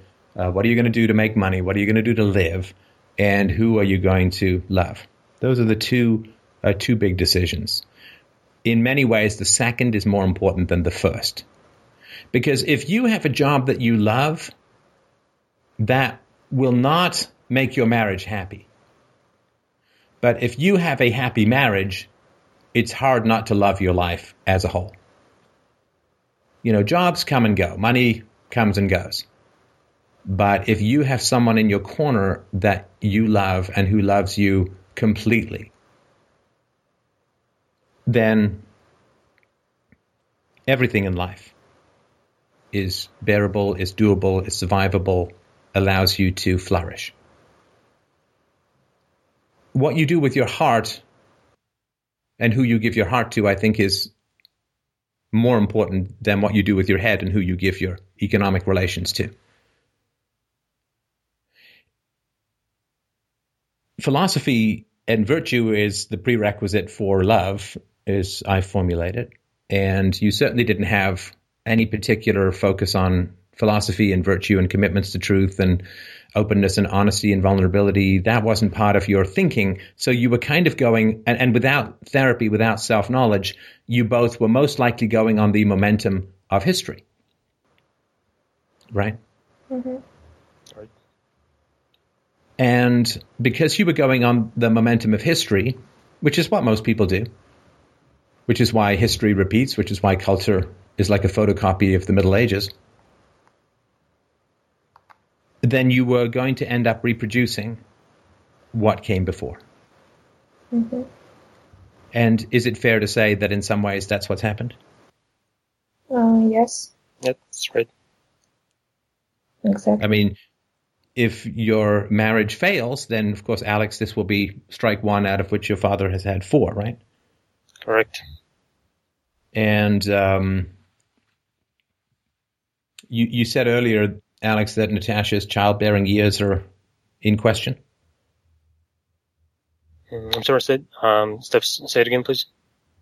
Uh, I think you said earlier that Natasha's childbearing years were an issue. In other words, that I don't want to get any specifics about her age, but if you break up, given that it's been eight years, you know, she's going to, if she wants to have kids, I assume she'd need to find a husband fairly quickly. Oh, that's yeah. right, yeah. Natasha, you yeah. want to talk about it. So that, of course, is a pretty brutal thing. Uh, and Natasha, is it that you do want children with your life? Yes, I do. I can tell how how old I am. I'm thirty-four now. I'm right. thirty. So, yeah. So for for Natasha, um, yeah, twenty-six to thirty-four is, you know, pretty. Well, it's important for fertility, and fertility begins to decline and all that. So that's something that is, uh, you know, it's not not too late, but it's not not exactly early either, right? Mm-hmm. Right. So there is, of course, in economics, something called the fallacy of sunk costs. It's the idea that if you've waited ten minutes for the bus, you don't care that much about it. You just go walk, right? But if you've waited an hour for the bus, then it feels really stupid to walk because you've put so much time into waiting for the bus mm-hmm. that that time now hurts to walk away from. Eight years is a long time to put into a relationship. Mm-hmm. And um, to walk away from that is, is a big deal, particularly around fertility windows and so on. But, and so, you know, as far as whether to stay together or not, you know, I, I, no better investment, in my opinion, could you make right now than to get to a marriage counselor. Now, whether the marriage counselor is going to help you stay married or help you get more amicably separated, I don't know, because that's obviously I'm not an expert in that field. And that's something that is you would work out with a counselor. But I think that's the really important thing to do. Right now, if you can find a way to save the marriage, then uh, good. And if you can't or won't, then I think going th- having a therapist around who can help you more amicably um, separate and move on, I think would be a huge plus. But just for people out there who are listening to this stuff, and and I hope you don't mind if I sort of use you as a what they call a teachable moment. Learn about your potential lovers' histories. Learn learn about what their childhoods were like. Learn about what their template is of romance. Learn about what their parents have done. It doesn't mean that you judge someone by what his or her mother or father have done. But when you ask people to recount their histories, listen with every single hair, listen with every single pore, listen with every single fiber of your being. Every single eardrum hair should be attuned to listening to this person talk about their history. If they're glib, if they skate over it, if things have gone wrong but they don't seem to acknowledge or notice it, you are setting yourself up for disaster. Almost certainly, you are setting yourself up for disaster. You know, I mean, to take a ridiculous example, which doesn't apply to you guys, you go on a date with some guy and he's like, oh yeah, my dad's a hitman. I thought it was, it's a great job. Not for me. You know, I, you know, I can't hold a gun steady, but I really admire his get up and go and put him in the ground attitude. I mean, that would obviously be like a kind of run screaming situation. Mm-hmm. Um, so it, it, you, you, you never want to be judged by what your parents have done, because parents are not anyone's choice.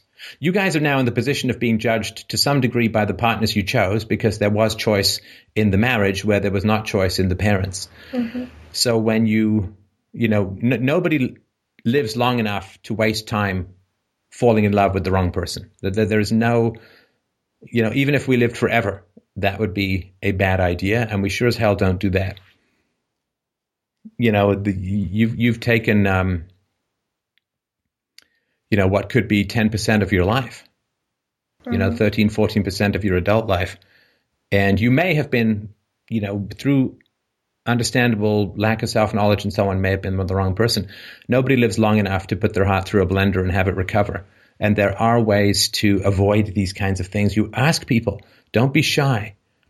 Your short-term spray and pray reproductive strategy is not going to want to ask your partner about her childhood or his childhood. Your eggs and your balls are not going to want to plumb the depths of the other person's origins, because that is a long-term reproductive strategy where you're keeping yourself safe so you can fall in love with the right person rather than get lust attached to the wrong person and reproduce some of the destructions of family history.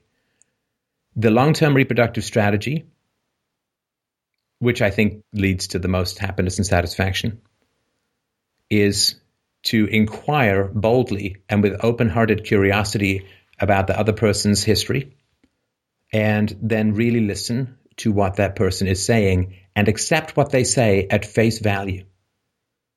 This is really, really important. Don't make up stuff. Oh, you know, well, I'm sure he was just saying that to put on a brave face, or uh, I'm sure that uh, it wasn't as bad as she's talking about. That's all just egg, lust, sperm, sex, attachment, codependence. When you just make excuses, really listen to what the other person is saying. Mm-hmm. And take it very seriously, what they say. If they acknowledge uh, any any difficulties or trauma, what work they have done to deal with uh, trauma, what, what their goals are, what is their definition of love. I mean, you, you wouldn't get into business with someone with having no idea what their understanding is of honesty and loyalty and integrity, and you should not get involved in people when you don't have any idea what love means to them. And if you ask someone, first date material, perfectly fine. How was your childhood? What does love mean to you? What was, what does commitment mean to you? What is it that you're looking for in a relationship? And how are you going to achieve it? You know, if somebody says, I want to be an airline pilot, great. How are you going to achieve it? And if they say, oh, I don't know, uh, I guess I'll pick up a flight simulator for the Xbox and uh, a beanie propeller hat. And you'd be like, okay, well, uh, I don't think you're going to be, I don't think you're going to be an airline pilot, because... you know, the answer I'm looking for is, you know, read read all the books I can and uh, go sign up for flight school. That's what I'm looking for. And here's how, here's what I've done already so far. You know, if somebody's thirty and says, I want to be an airline pilot, and you say, well, what have you done? And they say, well, nothing yet. Well, that's your answer, right? Um, or somebody's forty and says, I want to join the ballet, right? Well, that's not, right? So these, you guys are starting at the end, so to speak, because you are now really learning about each other eight years in. Is that, is that fair, or is that unfair to say? Yeah, yep, it's, it's fair. That what we should have done the first six months, not the last six months. No, no, first date, not first six months. First date, first right. date. I mean, you don't hire someone as a surgeon, have them work at your hospital for six months, and then ask to see their credentials, right? Right, I, I, I know engineers, they go for job interviews and they bring their engineering paperwork with them, their registration, their certificates, their education.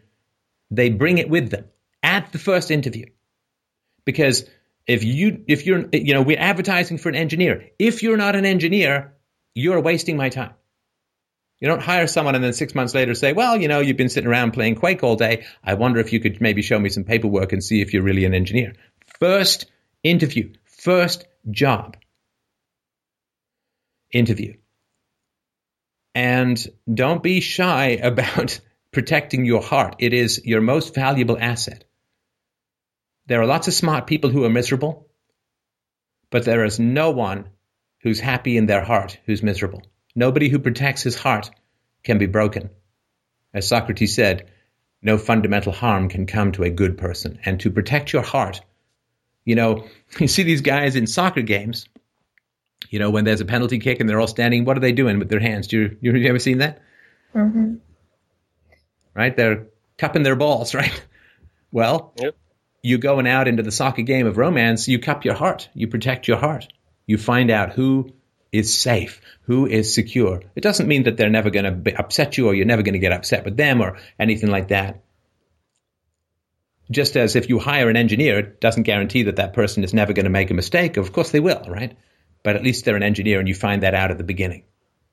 But people put you know, this, this, this burger joint won't take a burger, burger flipper without experience, but we give people who have no experience taking care of someone else's heart and no model of how to do that, we give them our hearts and cross our fingers. Mm. Much more important than a burger flipper. Ask for experience. Or if no experience, at least ask for education.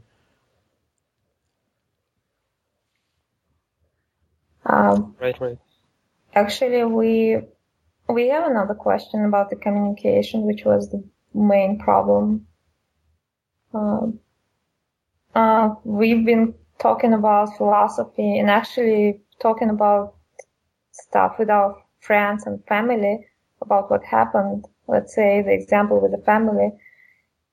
Uh, so family, parents will not accept that it's because of our childhood history, what happened. And we have different perspective with Alex. How would we talk to our family about that? Well, and we argue about that. But hang on, hang on. I, I can't speak for your parents, obviously, but mm-hmm. my thought is that they're not entirely wrong. Right? Because I'm sure you knew that childhood has an effect on adulthood, right? Mm-hmm. You both knew that, even when you were younger. Right. So given that you both knew that childhood has an effect on adulthood, and you knew, you both knew that you had come from somewhat dysfunctional families, did you do any work to deal with any of the effects of that dysfunction before you got into romantic relationships? Nope. Right. And so, look, I'm incredibly sorry for the dysfunctional family stuff. I, I, I am. And, you're, you know, I don't know enough about your family history, family situation or not to know the degree of responsibility your parents had or whatever. And, and we could talk about that perhaps another time. But what I'm trying to sort of jolt you into awareness of, without trying to provoke any self-attack, is that the fact that you grew up with dysfunctional families is not directly causal in the problems in your marriage. It's the dysfunction plus the avoidance of dealing with the dysfunction, right? So I've used this analogy before, which is if I have a family history of heart disease and then I say, well, I have a family history of heart disease, so I'm going to just sit on the couch and eat Cheetos. And then I get heart disease. I say, well, you know, it was my family history that caused it. And it's like, no, it's the family history plus the Cheetos and the couch, right? Right.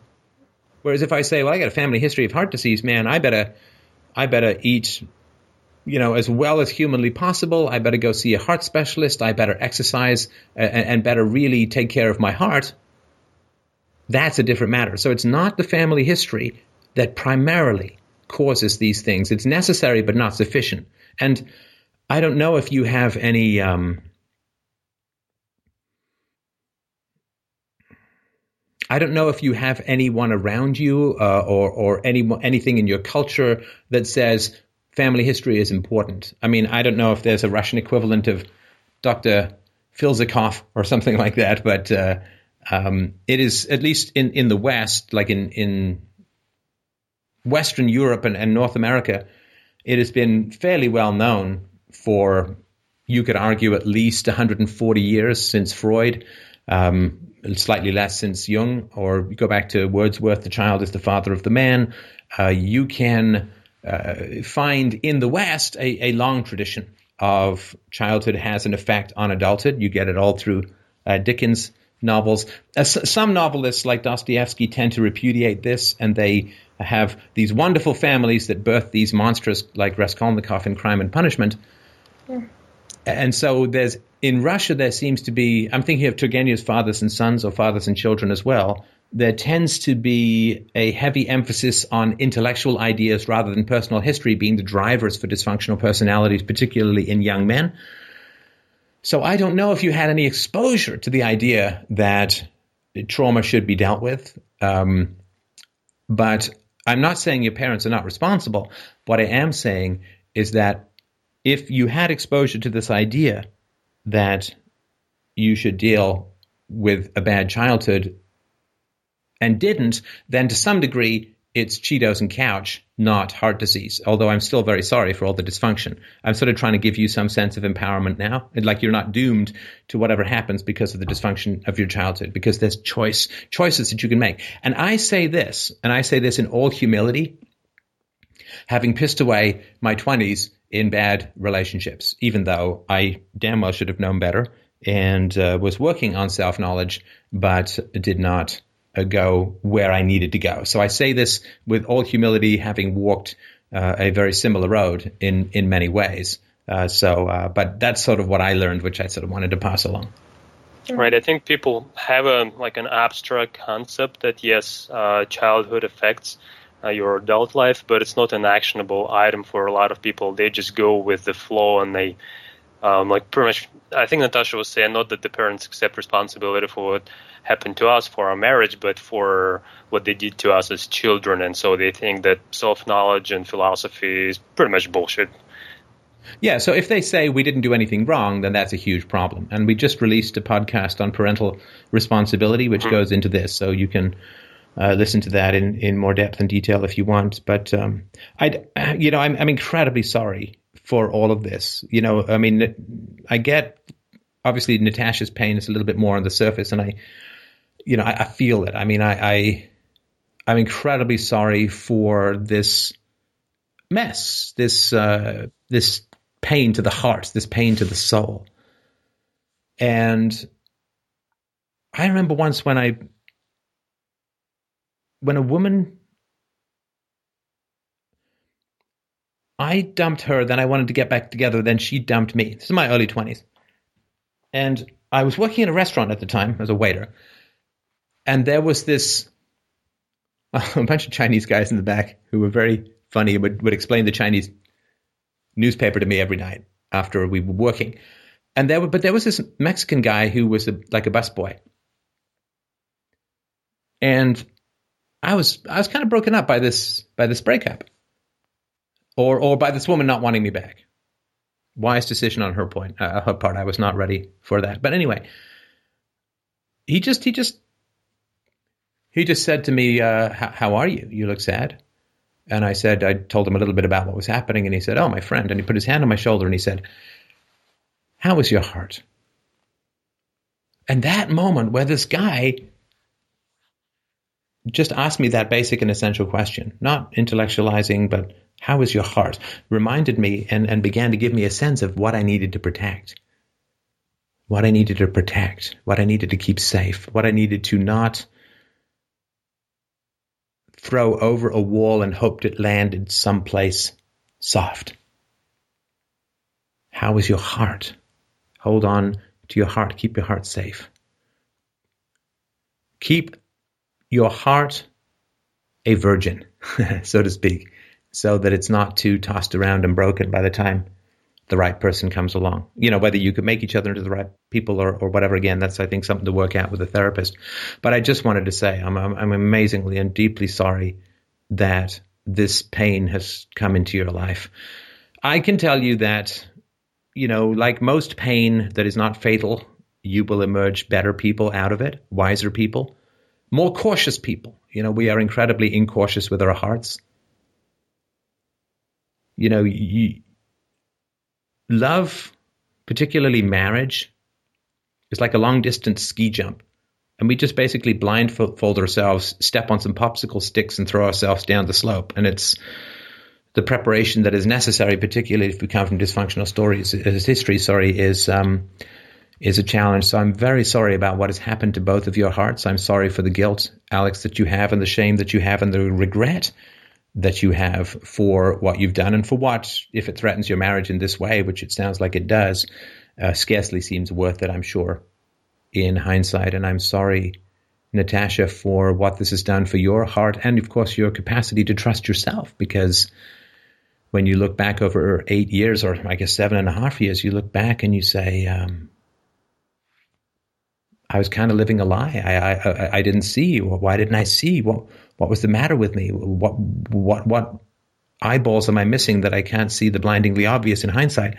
That is a, a, a massive shake in self-trust, in, in uh, our belief that we can see and keep safe from that which is necessary and and dangerous. So I'm very sorry for all of this that that is happening. There is, I think, a principle that I live by that I'll just share with you very briefly, and then I think we'll have to do um, do another caller. But the truth is always better. God, it hurts. God, it hurts sometimes. It it is. It's like unraveling the bandages of a mummy. You don't know if there's anything left inside. Maybe there's gold and jewels, or maybe there's ash and dust. But the truth is always better. And I've had times in my life where I've just, I've hated the truth. I have wanted anything but the truth. And I'm like Indiana Jones at the beginning of that film. Hey, look, I got an insight. Oh shit, there's a giant ball of truth coming my way. Run! Except I never seem to make it out of the chamber. I end up like a fucking seagull shit stain on the rolling ball of truth. That's what it feels like to me. Um, the truth is a light coming down the tunnel. Meh, meh. But this is the truth of your relationship. Infidelity, perhaps codependence, blindness, lying, manipulation, avoidance. It's not the only truth, but it is a core truth of what your relationship is, or to be more precise, what your lack of relationship, how your lack of relationship shows up. And there's that line from the Alanis Morissette song, back before, back before she started slumming it out in weeds. The truth is, I think, likened to a jagged little pill. It's actually a jagged, giant pill. But the truth often comes like um, like the uh, sergeant in Full Metal Jacket. I won't go into the profanity of it all. You can watch the clips online. But uh, the truth is, um, once you open yourself up to it, it is relentless, and it is it can be brutal, and it can be shocking, and it can be appalling. And as you found, Natasha, you didn't sleep, I think you said, for three weeks with the truth. Mm-hmm. And the truth is so brutal that most people retreat into the cloudy, eye-poking gauze of illusion and fantasy and avoidance and and so on. And, uh, of course, in this conversation, the truth is always better. The truth can feel like it is absolutely destroying you, but it is only destroying that which is false within you. And our fear, I believe, our fear is that when the truth hits us from a particular angle, that when it is done with us, there will be nothing left. That if I dismantle my lies, if I open up the mummy bandages, that there's nothing inside, that I'm just a bright, animated suit of armor with no person inside, that the defenses that were supposed to protect me have now destroyed me. And when the truth comes calling, it comes calling not as someone who wants me to join a symphony, but as a relentless vampire hunter that will put a stake through my goddamn heart, drag me out into the sunlight where I squirm and turn and turn to dust and evaporate and stream into the stratosphere like a wet fart of broken history. And so I have found that although the truth feels like it will unravel us, the truth only appears like an enemy to the lies we've been forced to live.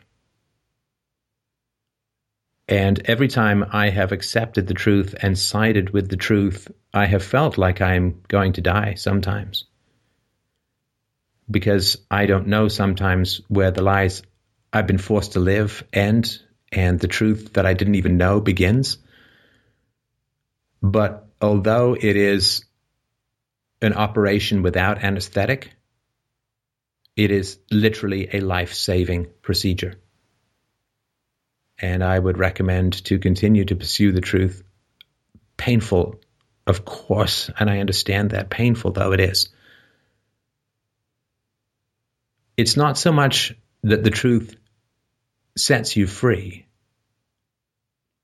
but the truth frees you from ghosts, it frees you from delusions, it frees you, frees you from fantasies. And the truth fundamentally is the only defense that we have against the bottomless needs of the dysfunctional. Once we have the truth, that is our reference point, not the needs of whatever other people desperately want from us. And I think that's the best shield to protect your heart with. Does, does it make any sense what I'm saying, or am I? Yes. Yeah, I totally agree. Um, truth is... Truth is liberating, but first it hits you on the balls really, really hard. Yeah, and more than once. So, so anyway, I hope uh, if you give me a chance, uh, hopefully you guys will take some friendly advice and uh, go and see a good a marriage counselor and try and figure out what to do next. Uh, I, I would not try and chew this one alone. It'd be like trying to do your own appendectomy or your own. It'd be like trying to do your own dental surgery. I mean, I would say. Hopefully you'll take some advice and, and drop us a line. You think we should go together as a couple or separately? I would certainly go first together and, and take the advice of the therapist about, I mean, I'm sure that individual counseling will help, but, uh, you know, it's it's a fantastic investment. And uh, uh, no matter what happens, it will be a great investment in, in what's potential in the marriage. And if there's nothing potential in the marriage, it will be a great and cheaper way to to split, and also it will do you huge amounts of good in avoiding getting into a situation like this again, should that be the case. But I certainly wish you the best, and I hope that you will uh, call someone tomorrow. All right. So thank you very much for your sympathy to us. I really appreciate it. Thank yeah. you. Thank you.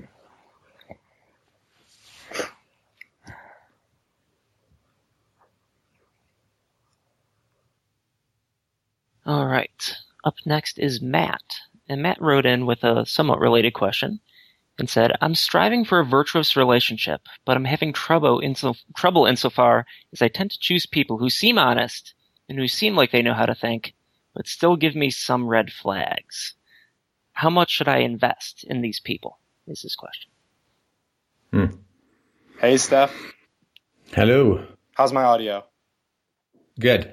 Great. Okay, well, I just want to say, you know, Uh, thank you very much for all the work that everybody with F D R has done to make it uh, possible. Um, really life-changing stuff, and I'm a proud donator, so thank you. Well, thank you, and I hope everyone else appreciates what uh, Matt is doing to help bring uh, what's necessary out to the people.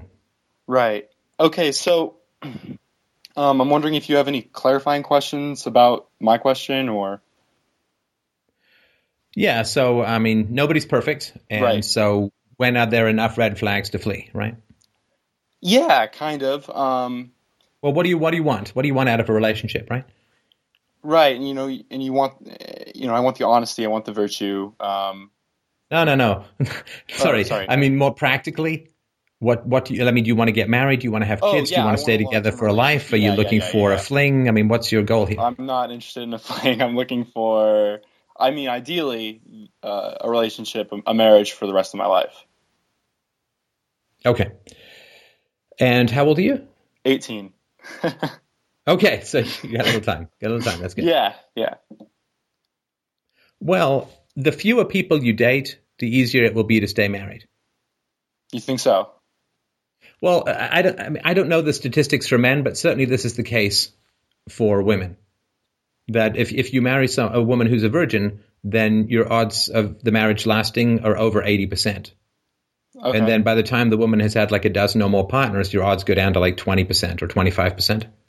It's not necessarily causal, but right. it is definitely seems to be correlational. Okay. So the the less like if you want to be a C E O, you got to work your way up and you got to have a whole bunch of jobs. You know, to be a C E O of a big company, they'll ship you around in various departments. They'll ship you around to various offices around the world. I mean, you'll be working eighty hours a week for twenty or thirty years. Right. So, you know, you want to get around like a total man whore in the business world in order to round out your experience. Right. But when it comes to marriage, uh, the, the less you can date, the better off you'll be. Okay. I hadn't considered that. That's an interesting uh, idea. Um, 'cause I've been dating around, uh, not like promiscuously or anything, but I've been kind of doing the serial monogamer thing. Right. And, you know, that doesn't doom you. I mean, I right. dated around, um, but um, in general, I mean, if you want to find the love of your life, I mean, why would you want to push that off, right? Right, right, exactly. I want to win the lottery three years from now. Why would I want it exactly. now, right? It's like I'll take it now, right? It's like might as well start working now.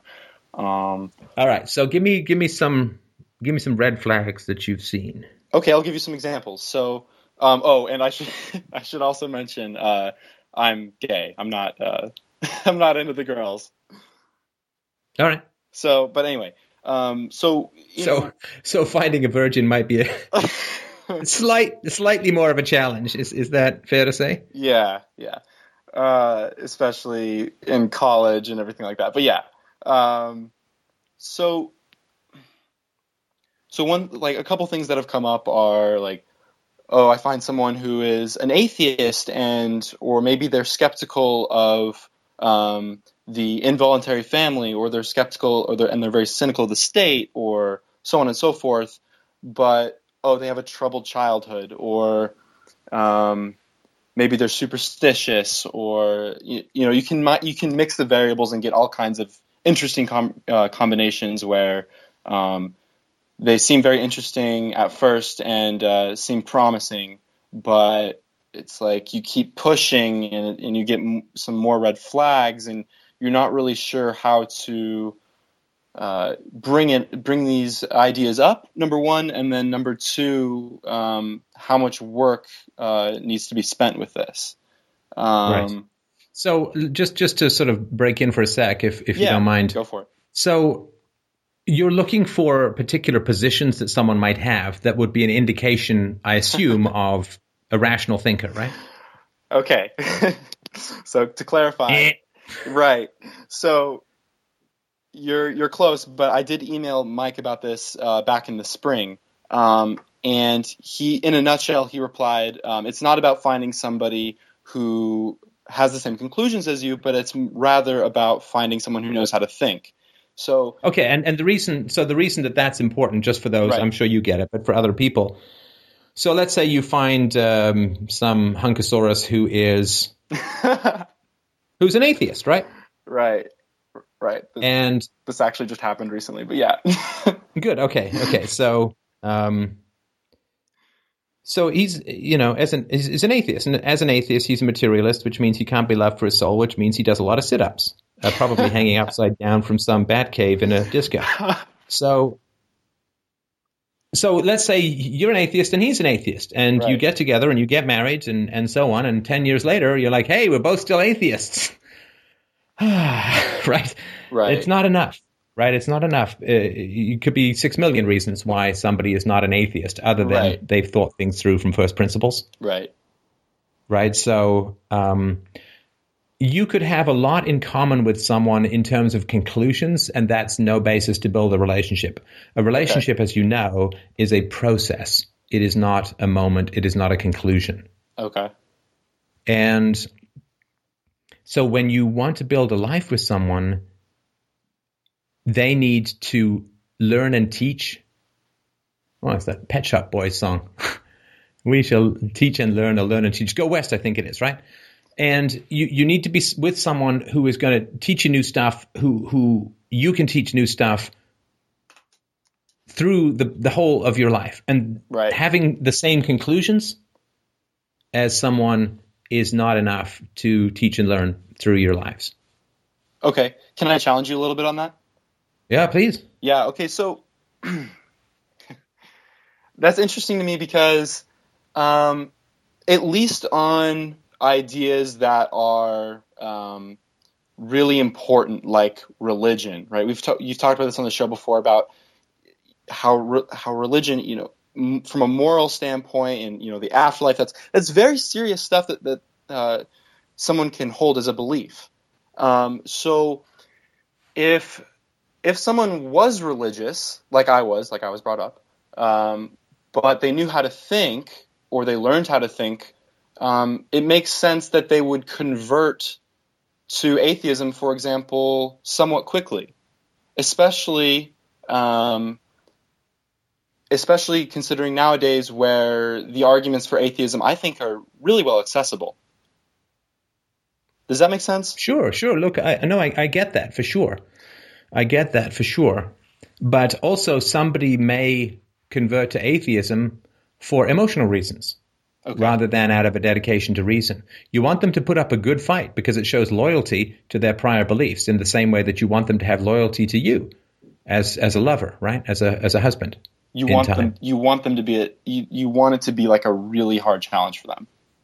Well, I, yeah, I'm not saying artificially hard, but let's say that that over the course of half an hour you talk someone out of religion.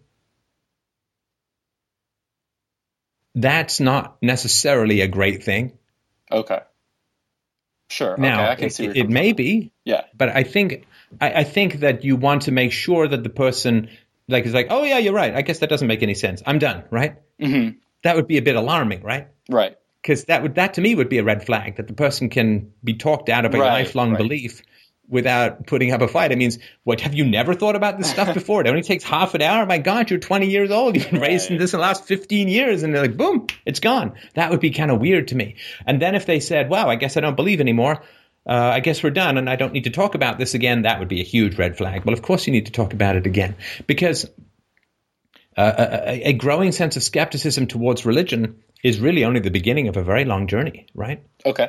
In other words, the journey then goes to, okay, well, so if this stuff doesn't make any sense and it doesn't take a long time for me to realize that it doesn't make any sense, what does that say about the people who raised me? What does that say about the, the priests? What does it say about my extended family? What does it say about the people in my Christian club or my Islamic club or whatever? What does it say about everyone who is around me? Have they, do they know this, but they're not told me? Have they never even been curious enough to, to read the other arguments? I mean, it is the beginning of a very challenging conversation that goes very deep.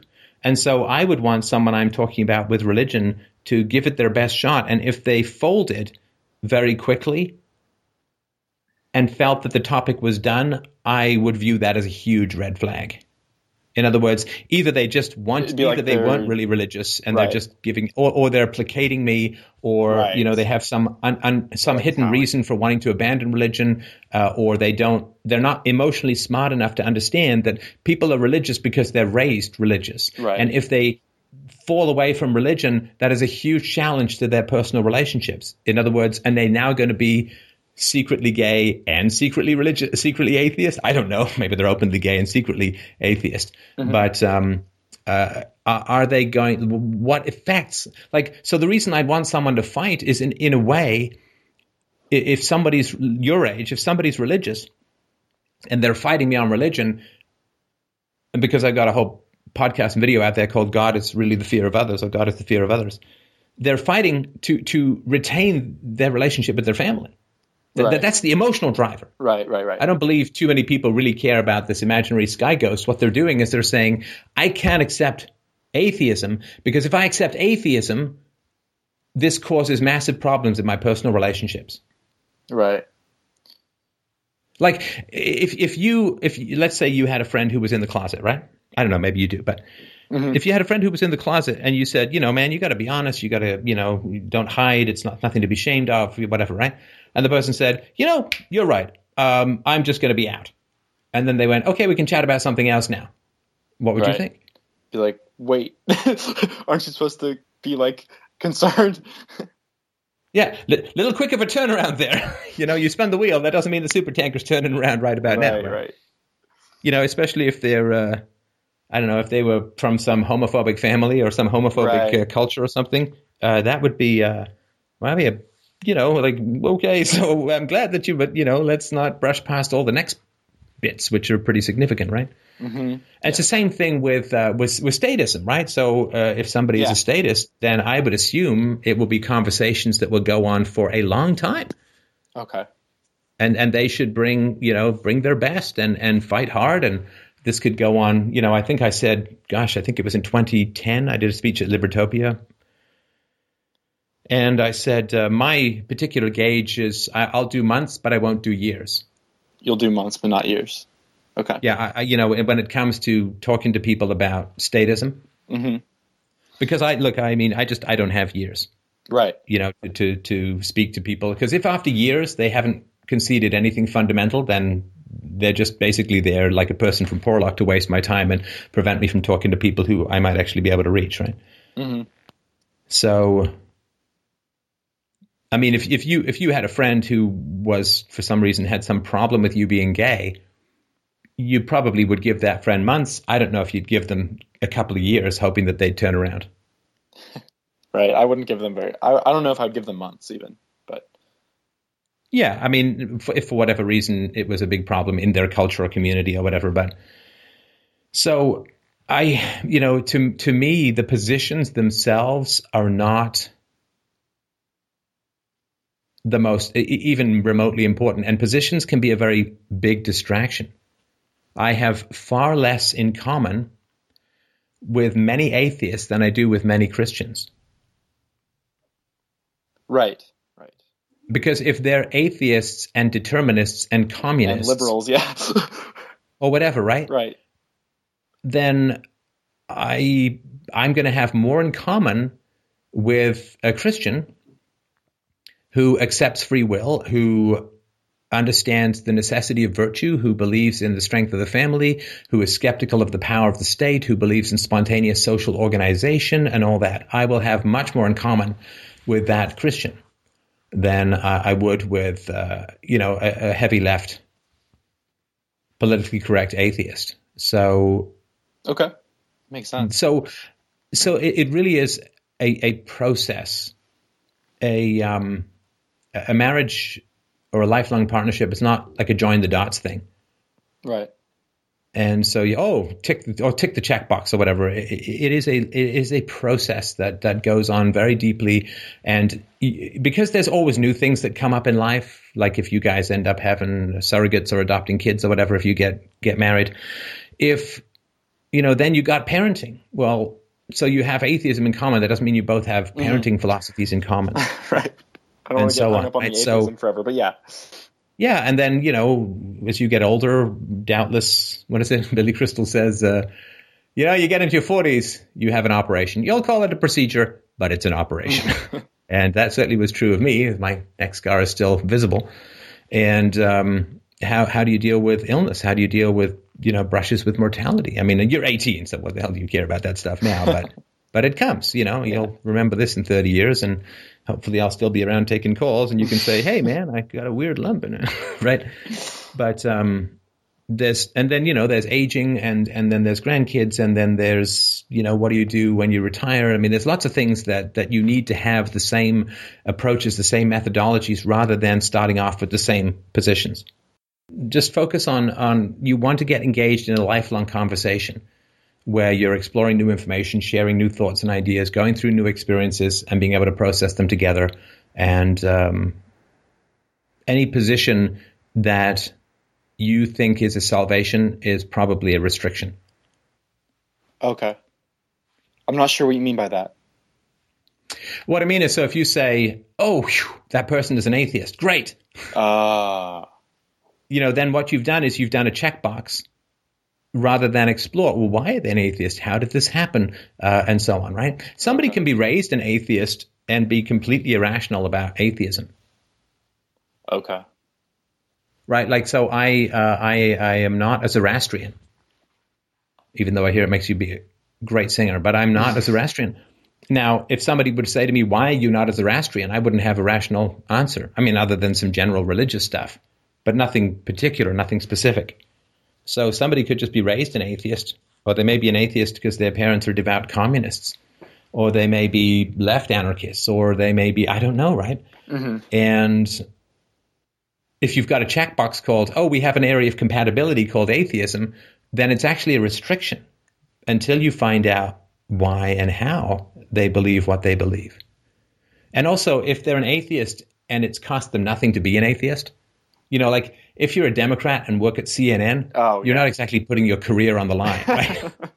um, and so So if, you know, if they were sort of raised in, you know, lefty circles where everybody makes fun of, of Christians and, and so on, without sort of trying to understand the value of the Judeo-Christian tradition and so on. And then then it then the, their atheism is not a mark of any particular intellectual integrity or any particular challenge. In other words, if they were to speak intelligently and sympathetically about Christianity, if they would then be mocked, then the fact that they're atheists doesn't, I don't think, mean much in terms of integrity and and courage and philosophy. It's just, well, you know, I grew up, everyone was an atheist, and, and anybody who said anything positive about, like, I remember, let me just sort of give you a tiny example. So, I mean, yeah. I've been an atheist since I was single digits, I think. And I remember I worked at Pizza Hut, and there was a guy there who was very well versed in Christian arguments. And he gave the argument about the improbability of the combinations necessary to produce life, combinations of chemicals and electricity and energy and, and other things, but the, the primordial soup argument. Right? Yeah, so he, and he had all of these arguments, and I thought they were actually very good arguments.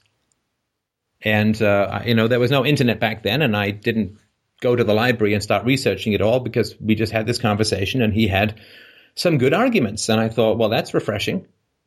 You know, there wasn't sort of burn in hell, young Steph. It was like, you know, here's some.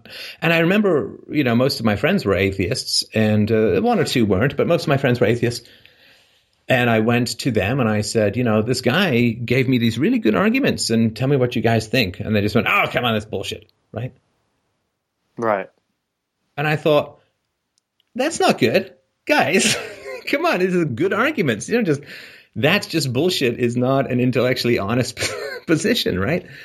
Um, okay. So I did not think like, so we had atheism in common, but we didn't have thinking in common, which is why I'm not really friends with those people anymore. But, and it wasn't just that, it was like a bunch of things where I've always been interested in, in good arguments. You know, if they go against my position, they, they go against my position. You know, I will read Ann Coulter's uh, attacks on, or uh, criticism or skepticism on Uh, evolution, and and I will read the arguments um, for uh, uh, for for religion, and of course I've gone through a lot of these arguments uh, in in undergraduate and graduate school, and I'm just I'm intrigued by good arguments, and I am quite interested when I get stymied, you know, like I don't have a I don't have a good uh, I don't have a good good response to that, and that that happens a lot, right, and. That's how I grow. I mean, I thought that the arguments for anarchism were completely ridiculous until I realized I didn't have a good position. And um, so I had more in common with the guy who was criticizing evolution than I did with my atheist friends, because he was making good arguments and they weren't. And that's what I mean when I say, so if there's something which is a compatibility in conclusions, it probably is a restriction, that is I could not bring intelligent arguments to bear on my atheist friends. It was restriction. It was a restriction. It was something that was a supposed compatibility, but because it was compatibility of conclusions and not methodology, it was a restriction on the topics. Does that make any sense? Yeah, that does. You really have to uh, ask people and really explore what they really think, um, even if they have the same conclusion as you. Oh, yeah, absolutely. Um, there's lots of people in Damascus, but they didn't all come there for the same reason, right? Some people, you know, were on a trip to Mecca, and some people just got dumped out of the back of a van, right? Right. Okay, great. Well, thank you so much, Steph. Okay. Well, I uh, appreciate that, and uh, let us know how it goes. Uh, keep yeah, I'll your, definitely uh, bring it to the table. Keep your balls table, close and sure. your, your heart even closer. Uh, yeah. Keep it, keep it guarded, keep it protected so that it still has juice when the love of your life comes along. Okay. And uh, thanks thanks to Mike. Thanks to, of course, all the callers. It's nice to be back on video. For those who are just listening to the audio, my God, you missed some calisthenics and some incredibly unlithe gymnastics. Actually, you missed nothing. Just a talking head in a gray room. So have yourselves a wonderful week, everyone. We will talk to you Saturday night. And, uh, yeah, hopefully get the presentation for Germany recorded tomorrow. Um, I have to avoid my cliches, in other words, screaming out every German-sounding name. uh, and um, F D R U R L dot com slash donate to help out the show. We run because you help. And uh, if you can help out, we are massively, massively grateful. And uh, uh, everyone who gets the show because of your support is grateful. This stuff changes lives. And thank you all so much for your support. Talk to you in a few days.